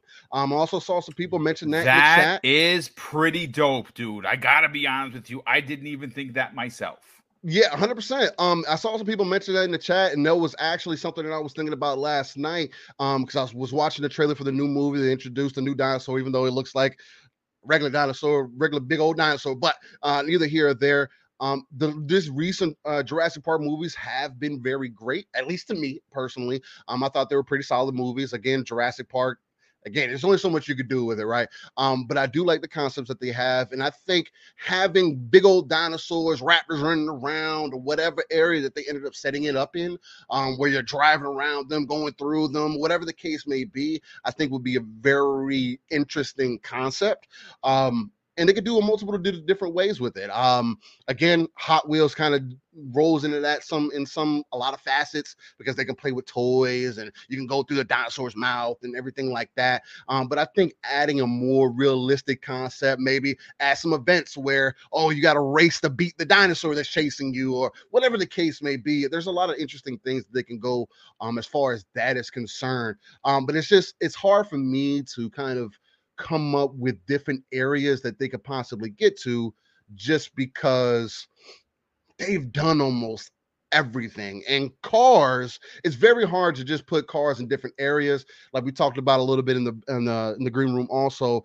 The one thing that kind of depressed me about lego is i was expecting more um, maybe that's just a personal thing, but I was expecting more customization. You give me a Lego house, but I can't create my own Lego cars. Um, you know, you give me five cars that are Legos, and you give me this map, and that's really it. Um, I was expecting a little bit more, more cars, more variety to really take advantage of that setting. Um, because I mean, the whole point of Lego is the possibilities are endless. But um, who knows? Who knows the reason for that? But um, that'd be the main places I'd go. Either jumping more into the street scene or adding Jurassic Park in somehow to tie in with the movies uh, to really get people interested. Because that's one way for sure. Uh, if you want to reach that 30, 40 million people who have touched Forza Horizon at this point, I think it would be a good way to take it. I agree. I, I, think you're onto something, and you know something. No, no offense to the team that worked on the Lego expansion. I'm, I'm on. I agree with you one thousand percent. I thought that it felt visually it looked fantastic because yeah, when you're hitting the bricks and they're flying great. all over the place. I, I played with Lego as a kid. Right. Right. So it it it it, did have that that plastic look. I still yeah. play with Lego. Listen, yeah, I, well, you, again, you have kids, so you can you can blame it on the kids. I still have Legos, and I'm 52 years old this year, so it's okay to be a kid the rest of your life. Trust me, it, it's okay. Um, but um, they could have done more. They yeah. certainly could have let you build your own cars. I, that's a that's a deep rabbit hole because yeah, obviously you know we don't know that's that's extensive to build your right. own cars you know but again if you're going to do it go all the way right that that's that's really that's your point so yeah. I, I don't know where they take it next um but they are pretty damn in, uh, inventive over at Playground yeah. Games. So I don't yeah. know, but we are getting two expansions for sure mm-hmm. before we get another, uh, um, you know, Forza Horizon Six. And listen, I'm, I'm not going to go down this because there's a lot of rabbit holes, so I'm trying to navigate without falling into one of them. Japan is a must, and I don't want to yeah. hear anything. Uh, if it's not Japan, it's Japan a bust for the next Forza. I'm sorry, there's just no excuse. The same way with Assassin's Creed. We saw the uh, the team that brought us that Sony exclusive that uh, that only happened to be one one game of the year, Ghost of Tsushima. Right, that was an amazing romp through Japan, a feudal Japan, no less. It's what Assassin's Creed has to do, and it's what Forza Horizon has to do and go next because th- that that street scene with the neon and just the, the whole feel of Japan would be killer. But Josh, let's bring you into the conversation. Uh, obviously, one of the biggest games from 2020, uh, uh, 2021 last year was Forza Horizon. It won awards all over the place, and rightfully so. The expansions, we know we're getting one this year. We just don't know when. What kind of expansion do you want to see come back to the to, to one of the best racers released in at least in a decade? So the 30 year marketing cycle is very real and very, very uh, apparent right now, right? Lego just announced like Muppets, like Yeah, Kermit they the Frog, right? Like Yeah. uh Nintendo's leaning heavily into it with with the different Lego sets that they're doing. And Yeah. Forza has has been in has been doing it for a while now with Hot Wheels, Legos. I immediately was thinking about GI Joe and Transformers, and then the Mm. chat was also putting those same those same things, right? And so My God, dude. if you know what now, now this is listen. Forget Japan. Let's go to Cybertron. Let's go to Cybertron. That would be dope. That would be dope. I ain't gonna lie. there, there's there's so many possibilities with the with with i mean i've even my, my mind was trying to go different places too like what if we got to see what if we got to see what uh outrun would look like as a Mm. forza game Wow. you know and some classic What about yeah? What about a, a classic Daytona? racers? A- a- Yeah. or- or Sega GT. Does anybody remember Sega GT from the Oh, arcade? oh, yeah. Oh yeah, of course. Yeah.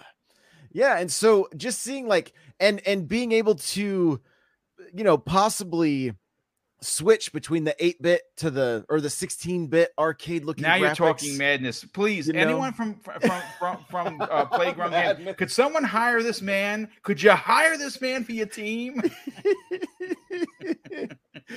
no, but I mean I love it. I love just like speculating about that kind of stuff and and and but the thing is is is the team at the, behind Horizon has has really allowed us to speculate on things that that seem like they could potentially be a reality, right? Because yeah, I, when I fired up was it Horizon 3 and the the Hot Wheels tracks. I mean, I played with those orange. I had Yes, like dude, and- it and was those like going back tracks to your childhood. it yeah, was, yeah. They were. I re- I remember, like, I lived in the house that my dad grew up mm. in, and we had a toy box that had his tracks in it. So I would Oh, go and wow, grab those dude. orange tracks, and awesome. and and just the entire rec room was covered. And when I fired up Forza and saw that, I was like, "Yo, this is how I saw it in my head as I was making as I was making those." Tracks. I remember my dad walking through the living room and be like, Greg, wh- where am I supposed to walk? yeah, Like, what, what am I supposed to do? My father's like, he's like, he's like this. He's tippy toeing through, not to just, you know, destroy what you, I said. you up. sound like me when I go into my living room and my kids have their tracks Yeah, all right? over the place. Exactly. so Oh, I. I, I'm I'm all for it. Like let let's let's get excited. Let's speculate and, and let's hope it's something. Let's hope it's something fantastic, right? Because I mean, it's really not going to matter. The game has such a solid foundation. If they take us, if they take us just to another location, it's going to be great. If they give us more tuning options and uh uh Steel, I'm right with you there because I play a ton of Mario Kart. It's probably my most played game, and everybody races the same stupid setup, right? They have all these customization options, and everybody races the same thing Same because it's the meta. And like, get get out of here with that stuff. Like, like mix it up, mix it up. Give us some.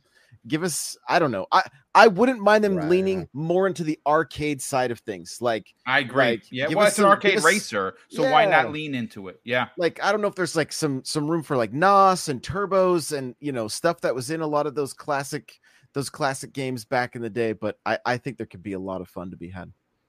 You know, well, well, one of the things I think that they could do, Boxenberger, is you, you know how we when we look to a fighting game, we look for guest characters, right? We Yeah. say, wow, guest character A is Right. amazing because you know Kratos is like fighting Sub Zero or something, or Link is in the, mhm. is in Soul Calibur. Oh my god, are you kidding me? That was great. That was fun. yeah, That was I- great. yeah, that was that was pretty dope. Spawn for Xbox, Yes. uh, which is ridiculous. Um, uh, you know what I'd love to see come to the, the to fruition. I, you know, he, he- Josh brought it up. Um, um, Outrun.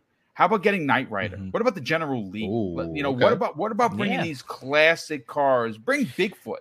You know, there's a monster truck uh, one, uh, aspect of it. Uh, if you, I mean, they they could do a lot of things. What what do you personally want to see come to the upcoming unannounced expansion for one of the best racers? Yeah, my my initial thoughts were Xbox crossovers. Um, I wanna wanna race. Uh, mean, do you yeah. remember in Halo Four they had that Halo um, event race, uh, and I want to race the cars of Gears uh, with a That would be pretty dope. Yeah. and dude, yeah. um or stuff like that so you can make like just take your idea that that a lot of brawlers have yeah where you have certain crossovers and xbox has so many ips now um they could do that they could also uh, touch on a beloved ip that many many want to see return and that is project gotham racing they could oh make a hell yeah, DLC dude. Oh, yeah. in in in that That'd be dope. uh, mindset. But I also want to talk a little bit about the when uh, of this because uh, Mhm. last Thursday I had Rand al Thor on on the World of Gaming and we talked a little bit. Great about- episode, by the way. Excellent Thank you. Thank you. Um, it was definitely Rand is always Mm-hmm. fantastic, and he brought up a great point, not in in relation directly to Forza, but in general that Xbox sometimes has this issue with keeping their momentum, and we discussed this um, quite a lot. And I thought immediately agree. when you- when you wrote that topic, um, the, more important than um, which setting they are using is when do they bring that DLC out? Mhm. because um, Xbox is losing right now a, a little bit of momentum. If Uh, you they look at 21, are. Mhm. yeah, if you look at 21, they had an, an amazing year, es- especially the second half. There were back to back games uh, coming to Game Pass. They've been uh, nominated as the highest rated publisher in 2021. Um, actually, the highest rated publisher ever on Metacritic. And this uh, was a fantastic momentum. And now they have nothing for the first eight, nine months. They have literally nothing. Um, Yeah, a couple of the ones that were supposed to be in the Xbox Game Pass, specifically Yeah, Stalker 2 was going to be a big yeah, one. was delayed. know, Um, yeah. and then uh, obviously, uh, but from the first party point of view, they Yeah, literally they- have nothing. The rumor No. is out that the Plague uh, Plague's Tale is gonna launch day one in June, but that's just a rumor. But uh, and yeah, so from from first party perspective, they literally have nothing. Halo is is right now. Yeah, I, don't want to speak about it. It, it I, I'm always getting angry. Yeah. How can you treat the best franchise you have, your biggest Uh. popular franchise like this? This is ridiculous. And um, and now um, Xbox is is it's just in this space. So and if you launch your DLC uh, in the third or, or fourth quarter of this year, that's not when you need it. At that time, we have tons of, of third party releases coming out. All the big AAA third party releases are going to come out. And Xbox has a lot of first party content coming themselves with, of course, Starfield, but also Redfall and so on. We, we and, and probably Forza Motorsport. That's not when you need a Forza Horizon 5 DLC. You need no, it you would need it in now the summer. It would have been great for right the summer. now in the next Yeah. couple of two n- months so in in may in, in june that's when you need when you need that dlc um because then it would generate a lot of buzz and it it kind of would bridge that that gap that they have so um for me it's it's more important uh, rather than having um um i don't know a lego or, uh, or or i don't know this xbox crossover or project gotham setting or whatever. I want to know when does it come out. Yeah, Um, no, you're right. because yeah because i i kind of feel they they need it right now. So Yeah, you know what? Uh, listen, the, the, I I think uh, Boxenberger's onto something, and this is this is not taking a dig at Microsoft. Listen, I, I give it to Sony and I give it to Nintendo. I'm going to give it to Xbox because on this on this channel we we are truthful and honest. Mhm. And right now, um, Microsoft is doing some things in the Game Pass uh, realm, which is getting us to talk about Guardians of the Galaxy. We've seen a few other uh, big ones in there. Tunic was a day and date drop, which is pretty awesome. Um, but yeah, they, they, they are kind of losing. Uh, I mean, are, they- are they losing where no one cares? No, people still love Xbox. It's selling like hotcakes, especially because you can find a Series S where you can't find a PlayStation 5 digital or physical for that matter. But the bottom line is he's onto something. You cannot load up the last three months of the year and expect that to be good. You need a steady Spread it flow, out. spread it out for 12 months. And, and like I said, I, I think we're going to start getting that next year, but we're not I in agree. I agree. I want to. I want to make that clear. I, I agree one hundred percent. I think that with uh, the this holiday season, with Redfall and Forza, and especially Starfield, Xbox is gonna stop having these large gaps in twenty three.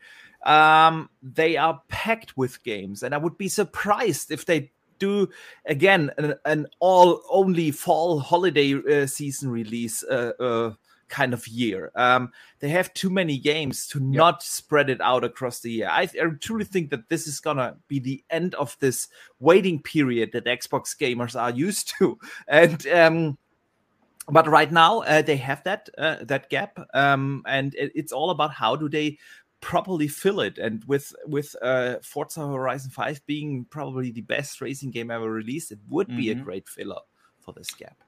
Hundred uh, percent. Real quick, uh, Kirby Louise drops an additional and very generous ten dollars super chat and says, "If if they need an engine capable of rendering beautiful retro driving game graphics, 4K, 8K, 120 frames per second, HDR, th- th- thousands of Mode Seven layers, and sprite scaling everywhere. I think I know a guy. I, listen, uh, his name is Kirby Louise. That's right, absolutely. Bring bring this man in and let's get that done. But VJ, let's get your opinion on this. Uh, yep. You know, obviously, uh, in your neck of the woods where you were originally from, they had Forza Horizon 4, yep. which wasn't one of my favorite places. Uh, I, I thought that what they they just didn't coming off of three, it wasn't as good, and I think that I think three for me doomed four. I I spent quite a bit of time in four, and like I said, I thought that the Lego um, DLC was good. It just wasn't expanded enough on. So what I don't want to see is that happen to Forza Horizon 5, which on its own merits is one of the best racers ever released. Where do you hope that they take this down? Um, I'm not a sort of a uh, a, a, concentrated player like uh, some of the panel members. Uh, look, I so I can't really offer you a view in terms of um, where they'll take the game. But look, I, I played Forza 5 for about a week or 10 days thoroughly, and I enjoyed my time with it. Of course, Halo Infinite, which uh, followed sort of shortly thereafter. And um, I don't know what DLC will land or when it will arrive or if any was even promised from the outset. I think you guys are much more well informed than I am. And personally, I'm not. So that's why personally, I'm not sort of steadfast in my requirement for any DLC. I, I thought the base game um, set in Mexico was great, but I'm, I think I'm. Mm-hmm. You you mentioned something, boom, and I think I'm I'm someone who's like a, perhaps a, a, light user when, or a light Forza player. So mm-hmm. I will engage with Forza again. You know, sort of once it sort of brings the how can I put it, the bright cities and, and quaint districts and many beautiful mm-hmm. regions of, of Japan to, to the fore and, and for us to enjoy. And again, and I know this is sort of uh, inwardly looking, very selfish of me, and I really apologize again if if uh, PGG, um, you know, have sort of advertised or promised and ideally want to deliver DLC to help sort of prolong the game's engagement, that's completely fine by me. But I would prefer if the pivotal resource at PGG were firmly focused and dedicated to Fable, and mm-hmm. perhaps, uh, and I'm really sorry to take this off on a tangent, but if um, if perhaps if at some point you know during the summer if there is an event pgg will sort of peel back a layer of fabric and give us the cheekiest sort of unvarnished glimpse of a, of a what can i say a welt and uh, it, it's it's the fabric at the very top of a frilly uh, lace trim stocking if you're wondering what a welt is and um, I think I better stop there, uh, Boom, or, I might unwittingly, unwittingly sort of divulge everyone's uh, Victoria's Secret shopping habits. So anyway, back over to you. no, no, no, listen, listen, you, you you always bring it, and we always appreciate the opinion. Look, you played Forza for ten days, and then Halo took over your life. Nothing wrong with that. Um, and uh, you know, it's it's it's something to be said. Listen, we all we want to do is see uh, this game have continued success and I think that we are going to see that because, well, it's it's an amazing game. It did very mm-hmm. well uh, when it launched. It it has exceeded numbers unlike anything that we would have ever thought that we could see. Right? Honestly, it's it, the, the amount of people that have played it um, is is nothing short of amazing. So again, it is going to see su- uh, continued success.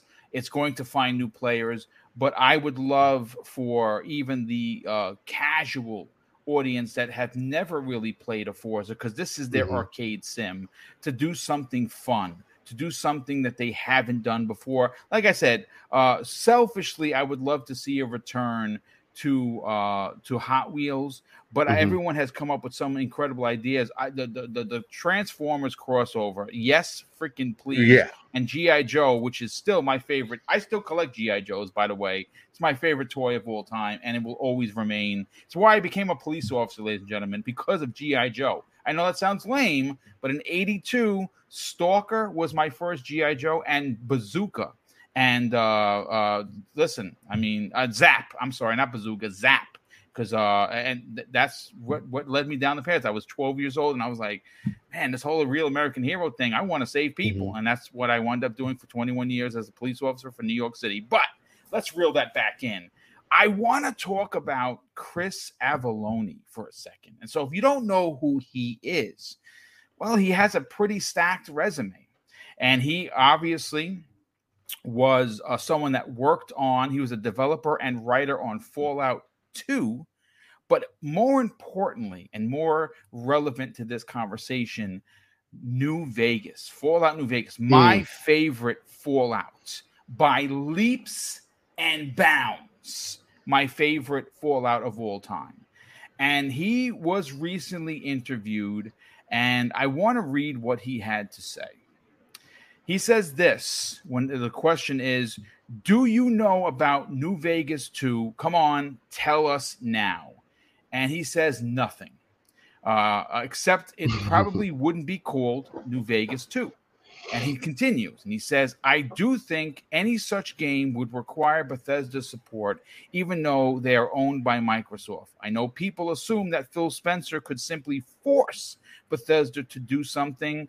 That's not the pattern from the studio that Microsoft has acquired. Mhm. So now the question that I want to pose to the chat, to the esteemed panel, is does Fallout Vegas, Fallout New Vegas 2 need to happen before Fallout 5? And should Microsoft allow Obsidian to develop this game n- and not Bethesda because they were the developers of the original game? Steel, I want to go to Yeah. you first. I think this is a super easy question. The answer is yes, yes, and yes. Uh, I, I, I think Fallout 5 is going to be a great game. It's Right. probably going to be running on the new engine from Starfield, so it's going to look and run amazing. But to be honest, Fallout 76 exists. People are playing it. It is a great game. It's a great multiplayer experience. I don't think we need Fallout 5 right now, though I think we need Fallout New Vegas 2. What are your thoughts, sir? Um, for me personally, just to answer the question, like if, if Obsidian should work on it again or if it should just be Bethesda, um, honestly, because it kind of came across to me previously, now I'm gonna say this as I've never been a huge Bethesda fan. I've never been a huge Fallout fan. Um, those games just don't pull me that way. Um, though my wife is a huge New Vegas fan. Um, that is her Fallout game. Like if there's anyone and she is super excited anytime um New Vegas 2 is mentioned, she's like the ears perk up and she's like, when, when, when, when, what, what'd you find out? Um, so for me, I would love to see because it seemed like seemingly they used to be kind of in competition with each other um in the past. That, that that that's that's that's a little known fact that it wasn't uh, uh it, it was a friendly competition exactly. of who could do better with the IP. Exactly. And from at least from what I have seen, it seems like New Vegas hit those notes. Um, and Obsidian continuously just with their games continuously reiterate on that. Um, so I know that they have a good dev team over there. But let's let's let's be real. Bethesda does also. So I think with them being able to come together, um, especially all being under one roof, being able to share ideas, they can create something extremely unique with a new Vegas too, um, if they want to call it that. Um, I do agree, at least because Fallout 4 didn't get the greatest reception. Fallout 76 was kind of uh um that they should to kind of win back some of the audience. Um, again, uh, one of the biggest examples like people like my wife, um, who love that, or at least that specific IP. Um, is to go, ahead and make a new Vegas 2. Um, put all those systems that you had in place, expansiveness, and um, really just bump your heads together and say, okay, what can we really do to bring something uh, unique to our community um, to at least give us some time as we get these other games ramped up.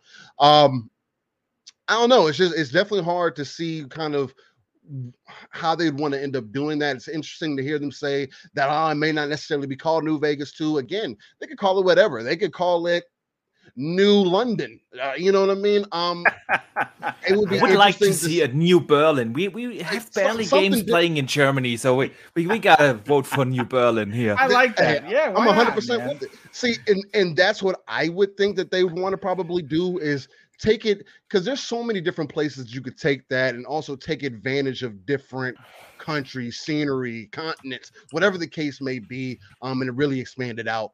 Uh, so I mean, I hope it's in development for people that are really loving it and into it. Um, though I do feel like Bethesda has a lot on their plate right now. So does Obsidian. I mean, we got to still get Outer Worlds 2. We got to get Starfield. So it's just avowed. We still got to get avowed. around the corner. Yeah. So there is just, I feel like it's still going to be a bit of time away. Fallout 5 is probably still in development. There might be, they might combine them together and say, hey, this is just the new Fallout IP that we're putting out. Could be a mixture of both. And why he's like, ah, I'm not, it's not going to be New Vegas too. But it's just, it could be a, go a lot of interesting different ways. So Yeah. No, I mean, listen, I like what you're putting down, and you know what, Obsidian, they got a lot on their plate. They're doing a lot, Yes. of, and, and they still haven't Yeah. officially launched Grounded, right? Nope. Right? They- We know that it's still in early access. Supposedly, they that's want- they- happening. Yeah, they want they they literally said that they want to become that publisher Yep. that puts out uh, one game per year. Um, that that's what they what they are It's aiming for, and they want to become that uh, publisher um, uh, that is on in the top tier levels of of Mhm. developers worldwide. And listen, the thing is about Obsidian, they can actually do it. They are. I've said Yep. this so many times on uh, multiple shows.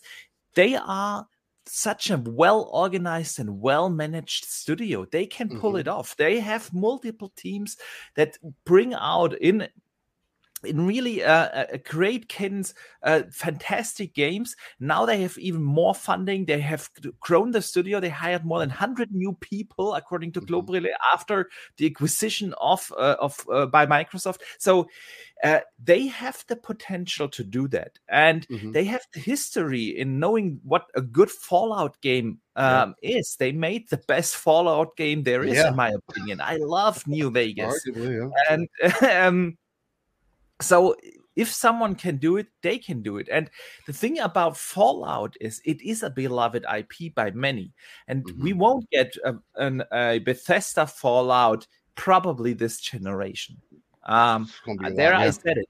They bring out Starfield end of this year. Then they already said they are going to work on Elder Scrolls 6. That's Yep. what now another four, five years out. So Yep.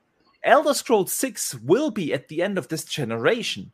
Yeah. And then yeah, they need another something. four or five years if they go back to Fallout to make Mhm. that. So that's a mid that that's probably one or two or three years after the next generation of consoles is going to launch. That's Right. when we'll see we'll see a Bethesda Fallout, and you don't let uh, a beloved um, IP like Fallout sleep that long. You I agree. Yeah. Don't do that. Yeah. And so, who else um, could make a, another Fallout game? There is there they have now so many studios out there. Mhm. Obviously, with Activision Blizzard, why not give it to someone like them? Uh, I'm not saying they shouldn't do it, but having a studio that has multiple teams that love to do RPGs, that are Mhm. masters in doing RPGs, and that know the franchise already, why Mm-hmm. not give it to Obsidian? There's really nothing again uh, speaking against this. So Exactly. that's my you know what I, I what I wanted to find out is what what does the studio currently have, and I just literally I, I- as of today's show right now at three at, at, at, at, at this time in the day they have 268 uh, people at that studio just under go. 300 and they are Yeah. hiring by the way Yeah. so So, and what ha- do they have in the making? We know th- about the Josh Sawyer uh, game, uh, Yes. Pentiment, that which is is, which is again he talked about that on Twitter I think he talked about it Yeah, today You today. you, you- Actually, you, today. dropped, you dropped it in he Yeah. says now he's, he's worried about people gonna like his game listen Mr. Sawyer we're gonna love your game just release it that's yeah, yeah. So, um, uh, that's probably uh, uh, e- uh, the uh, uh, 2022 release. Yeah, um, I've I've heard multiple people say that it, it's in the in the realm of the possible because apparently that game is very far advanced already. Yep. Mhm. and um not every of the the Obsidian games are these big AAA productions. Yeah, like Grounded. Grounded was made by what? I think it was 12 people. 14 people made that. 14 people. Side so project, there you go. Yeah. yeah. It's a passion, passion project. And the same goes for Pentiment. But then they have that bigger projects like the uh, Avowed and like uh, an Outer Worlds too. And um, that's the thing about uh, what, what I mentioned earlier that they are so well managed. And not you don't need the same people um, at the same time in a development phase. You don't need play that yes. many play testers in the beginning of a development phase. You need them in, at the end, the and you don't need yeah. them. Mm-hmm. Yeah, and you don't need the audio engineers um, all the time. And if your studio is handled well, you can easily swap resources, bring people over from this project to this project. Can I can I ask something? Uh, because yeah. you're very technical, and this is why I love. By, by, the way, your last video, folks, please, for the love of Joe, sub this man because I, I'm not a techie, but he and I say he Boxenberger does these videos. Not only are they Colt Eastwood quality, but he explains them in a way that you understand. Go check yeah, it out. my you, question man. to my question 100%. to you, Boxenberger, is yeah, you know, they have 268 people at that studio at Obsidian Entertainment, but that they could have as equally as as many as that uh, people that are not that, that you know like the contracted work that are yeah. working on all of these out, outside projects like Avowed, like uh, Outer Worlds 2. So there is still room to give this studio uh, the New Vegas uh, uh IP. So yeah, listen, you know what? Go crazy. Go make go make New Vegas 2. We'll see you when you're done. Yeah. Absolutely, I don't see a reason why it, it shouldn't be possible to do that. Um, give the and the, and that doesn't mean that the, the game comes out in 24 or so give them mm-hmm. four five years yeah you know right if if let's we all assume about is going to be 23 here yeah i, I think mm-hmm. we all agree that it's probably next year release so outer worlds 2 when will that come out probably then yep. 24 maybe yep. 25 so why not release another game in 26 and that's new vegas 2 um i i don't see a reason why not um, it, it all comes down at the end uh, if if the developers actually want to do that. Uh, mm-hmm. But we have heard the rumors that they that there are actual active talks about that because the studio still is passionate about the the IP uh, IP and the lore and everything. So yeah, I wouldn't write that off. Uh, Josh, let's get your opinion on this, brother. Where do you fall in Fallout New Vegas 2 coming from the original devs in Obsidian? you guys are all talking about Vegas 2. I'm just here wanting Fallout Shelter 2. You know, that's. You're the man. Not, a mobile Listen, game, I, sure. Josh, let me ask you a question. I because I asked Boom this and I didn't get uh, a proper answer. Let me uh, uh, two shows ago or so. Fallout Shelter was awesome. It was a great comp- uh, uh, uh, little game that was released along with Fallout 4. What if they do the same for Starfield this year? you know, Dude. like Starfield Shelter, something oh, like that. Awesome. okay. Like that. Yeah. Um, what do you think? I'm down. I'm down. You're Let's, down. I'm, I'm, I'm, yeah, I'm all about it. Like, I mean, I didn't play a lot of Fallout Shelter either. So, I mean, I don't, you know, I just know it was on the Switch, right? So I was, that's, uh, you know, it was on everything. It was on Android. It was everywhere. yeah. Yeah. It was fire. Yeah. It'll be the only Fallout on Switch. But, um, yes, give it back to the OG developer, right? I mean, it seems like it seems like everybody's hype levels. I feel like I don't feel like I get to say a whole lot about this series. It's not a series I've ever touched. I've never played a single Fallout game at mm-hmm. all, right? So I don't really feel like I'm qualified to speak too much on it. But just listening to the passion that you guys have about it and about the first Vegas game and about Obsidian, I mean, Obsidian is pretty they're pretty rad, right? The stuff they've put out is pretty solid, and yeah, like some of the best RPGs on the market come from from uh, Obsidian. They just yeah, they, they, literally nail two things it. like no other studio does, and that is first of all story and lore. They have always created fantastic, deep, rich stories and backgrounds and everything. And the second thing is.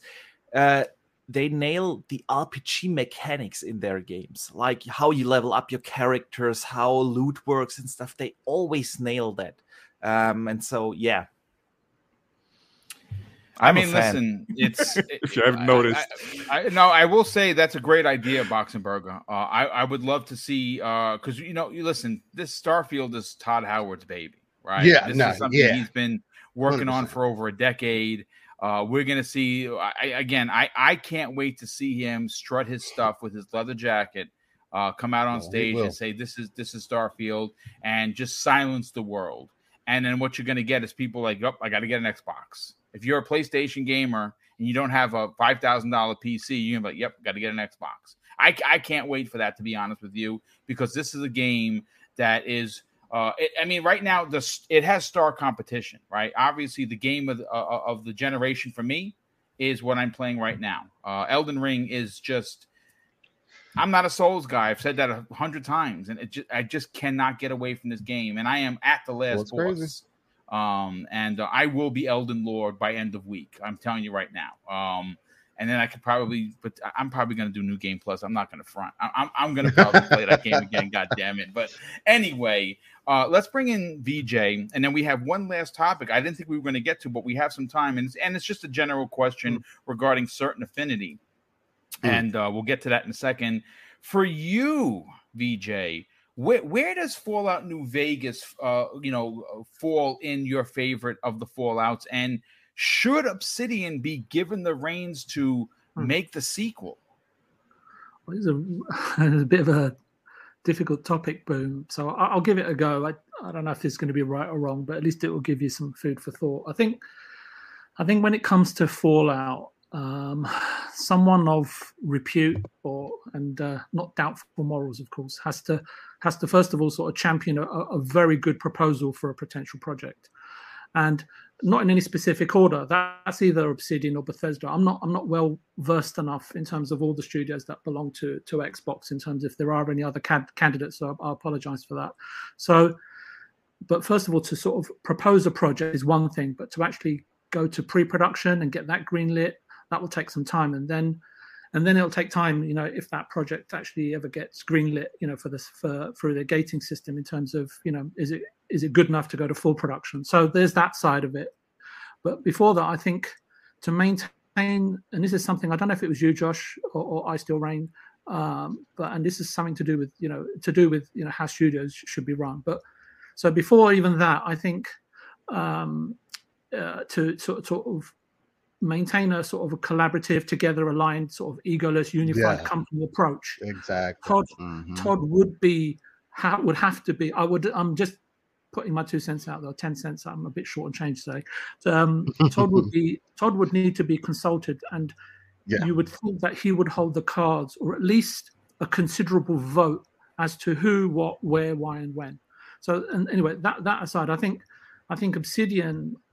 Uh, and again, I think I'm just repeating what other people have said, so I'm just trying to be concise as possible here. I think Obsidian have their hands full with two or three key projects um, that we know of, including maintaining um, um, the ant crawling game. So, uh, forgive me, I forgot what it's called. Um, and um, and Bethesda, on current current evidence, at least in terms of what we know, are shipping potentially the hugest game, the biggest game in their history, right this year Yeah, no doubt about it. And- yep, hundred and percent. And have designs as far as we know as, as far as we're publicly aware uh, have the Mhm. designs on then building elder scrolls 6 right? And then sort of so my hesitation is always um, piling on more projects. You're, you're you're taking the risk of diluting the quality of what any studio not just these two studios any studio in the world is working on.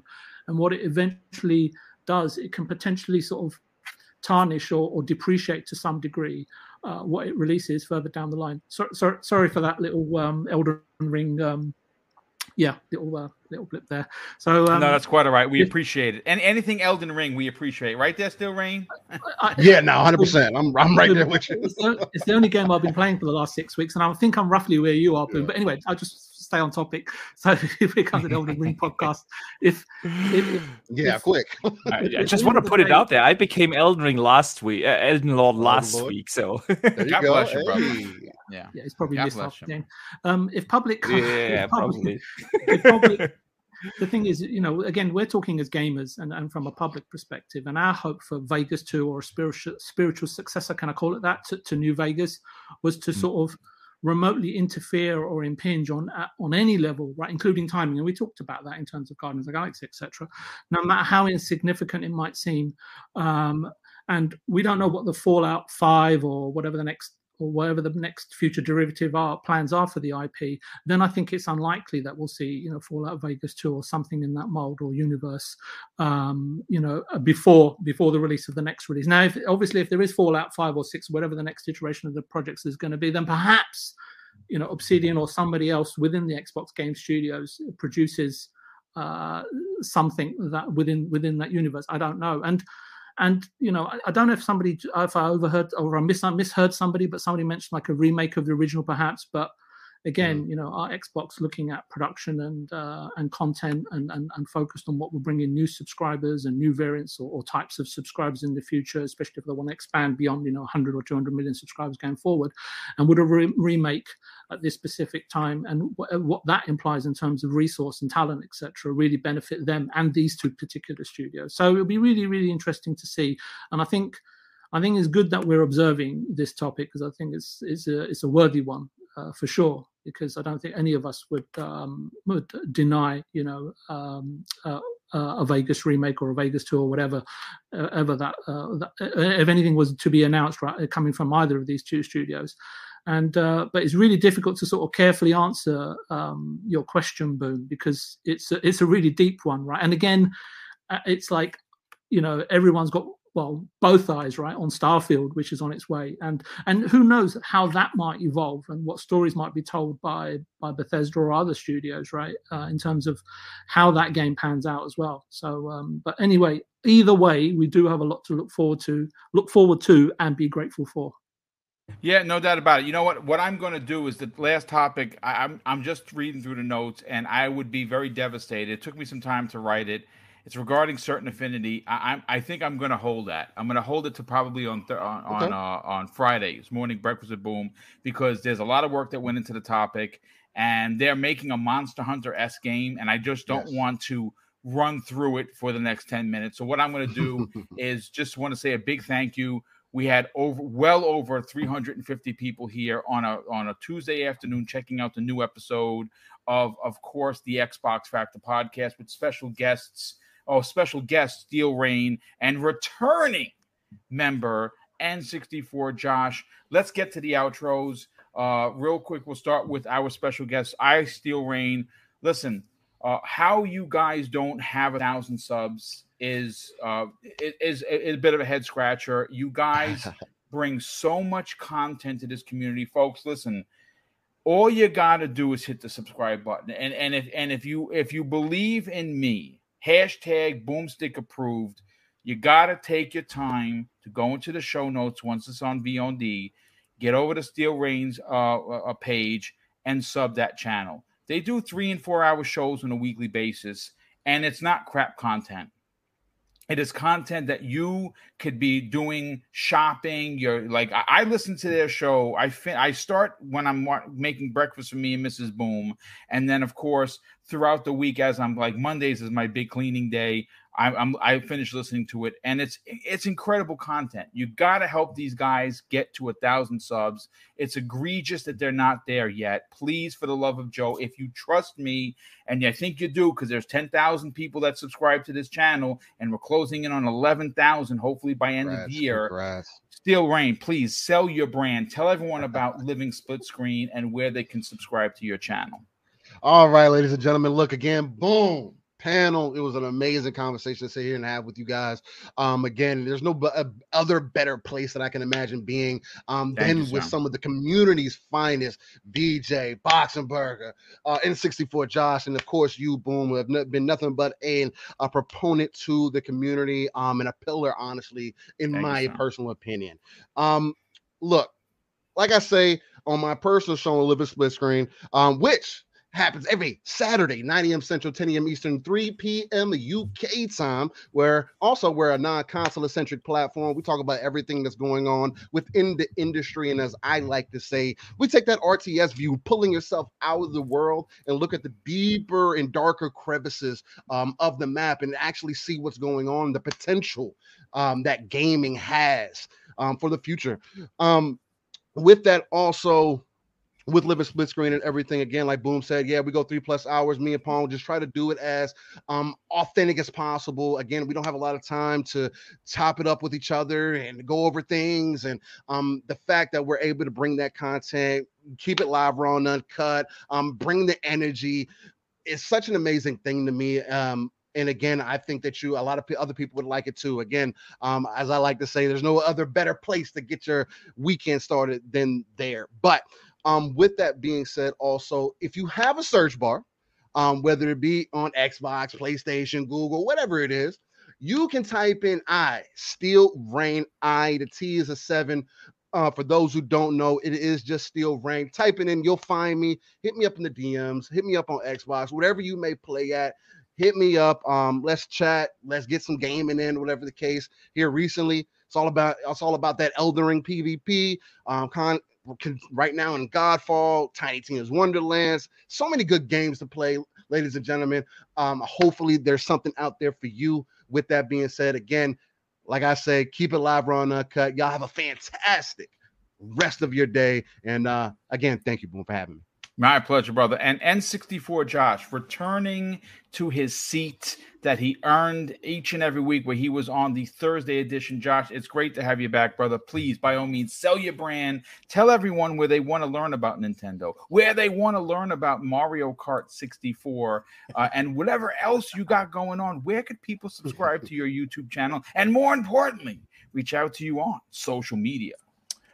I'm everywhere at N64Josh, Twitter, TikTok, all the places. You guys can find me there. I've been going live on TikTok every day at hey, 4 p.m. racing nice, Mario dude. Kart.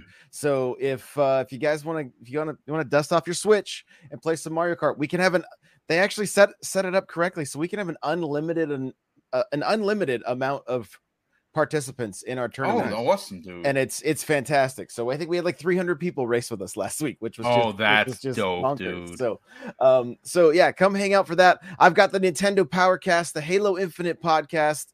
Uh, I, am on so many podcasts. It's it's the, the, list goes on and on, and I won't I won't take up too so much basically, time, so. you're another Pong Soul, is what you're saying. I, I, I I think so. Yeah, I think I think he posted something about being a brother from another mother, and I think that is very very true. So uh so yeah very very very busy um love building communities love love gaming with people and um so so glad to be back here uh talking xbox you got me it, it, it got me wanting to fire up the xbox and uh you know play something a little more a little more than than halo so yes. thanks, well, thanks listen, again. And, and, if you have everybody. Xbox Game Pass, there's 500 choices for you to get into, and uh, Guardians of the Galaxy, Tunic, and a whole bunch of others will keep you straight. And, and of course, MLB The Show 22, which just launched uh, like two weeks ago. So, but it's great. Yeah. Listen, it's great to have you back, Josh. Uh, I love that you're that you're hanging out with us each and every week, and uh, can't wait to bring you back next week. Drawn TJ drops an additional two dollars super chat and says, "Put Fallout in Germany with a more horror aspect."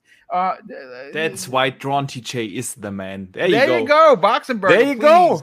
Uh, you know, uh, with that said, sell your brand. Tell everyone where they can check out your incredible and very technically understandable videos that you drop each and every week. And where could people check out your podcast, which you'll be having this Thursday, I believe at 1 p.m. Eastern Standard Time. 2 p.m. Oh, yeah. 2 p.m. There you go yeah um people can find me basically everywhere under boxenberger and thank you so much for the compliment boom. I appreciate it. Yeah i uh, i put out a few technical uh, tech focused videos actually lately um because there has been gdc and we got so many other tech news and i always try to explain them in understandable words so i appreciate that that you recognize that. Um yesterday's video was all about mesh shaders how they work and what they are and and why they have the potential to revolutionize graphics. So definitely check that out. And this thursday i will have the world of gaming um, again at 2 p.m eastern 7 p.m uk time or 8 p.m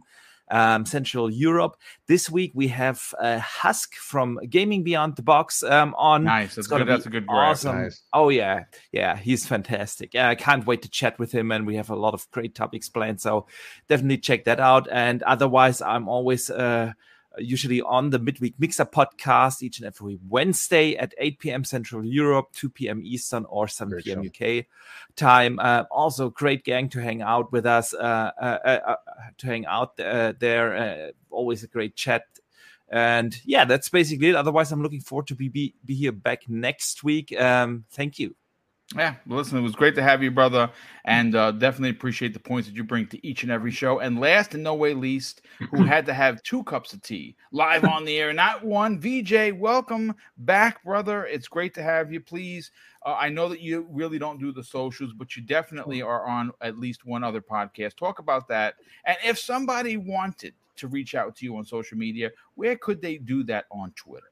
Uh, I just wanted to say uh, welcome, Josh, and uh, it was nice to sort of converse with the panel. And uh, yeah, it was it was a great conversation today. And, and thanks to the audience in the chat for being here because it's it, it, it actually makes the show. Um, and uh, Box and Bear, I, I, hope you get your Xbox Series X, and I hope it arrives home, Thank you. back home safely with a with perhaps a few cheeky goodies, uh, courtesy of Phil Spencer. Absolutely, there should be cheeky goodies awesome. in there, one hundred uh, percent. Yeah, yeah. And um, and again, um, thanks for having me on on the on the show, Boom. It's been almost two years, Boom. I think in, a, in about June, it's going to be about two years. I've Two years, that's right, absolutely. So, uh, but again, um, thanks for everything, Boom, and and the panel and etc. And uh, see you all next week, hopefully. Yeah. Yeah, Thank you. Well, absolutely, and uh, of course, don't forget to tune in this Friday morning. Uh, it's Breakfast with Boom as usual, 10 a.m. Eastern Standard Time. But Mrs. Boomstick and I are giving three hundred dollars worth of Facts. digital goodies away. It's our Easter celebration that we do each and every year, and uh, we're giving four $50 gift cards to your choice: Xbox, PlayStation, or Nintendo, and four $25 gift cards. Again, your choice. Where do you want it? And you all you have to do is uh, you know, let us know. We're gonna announce those winners live on the air.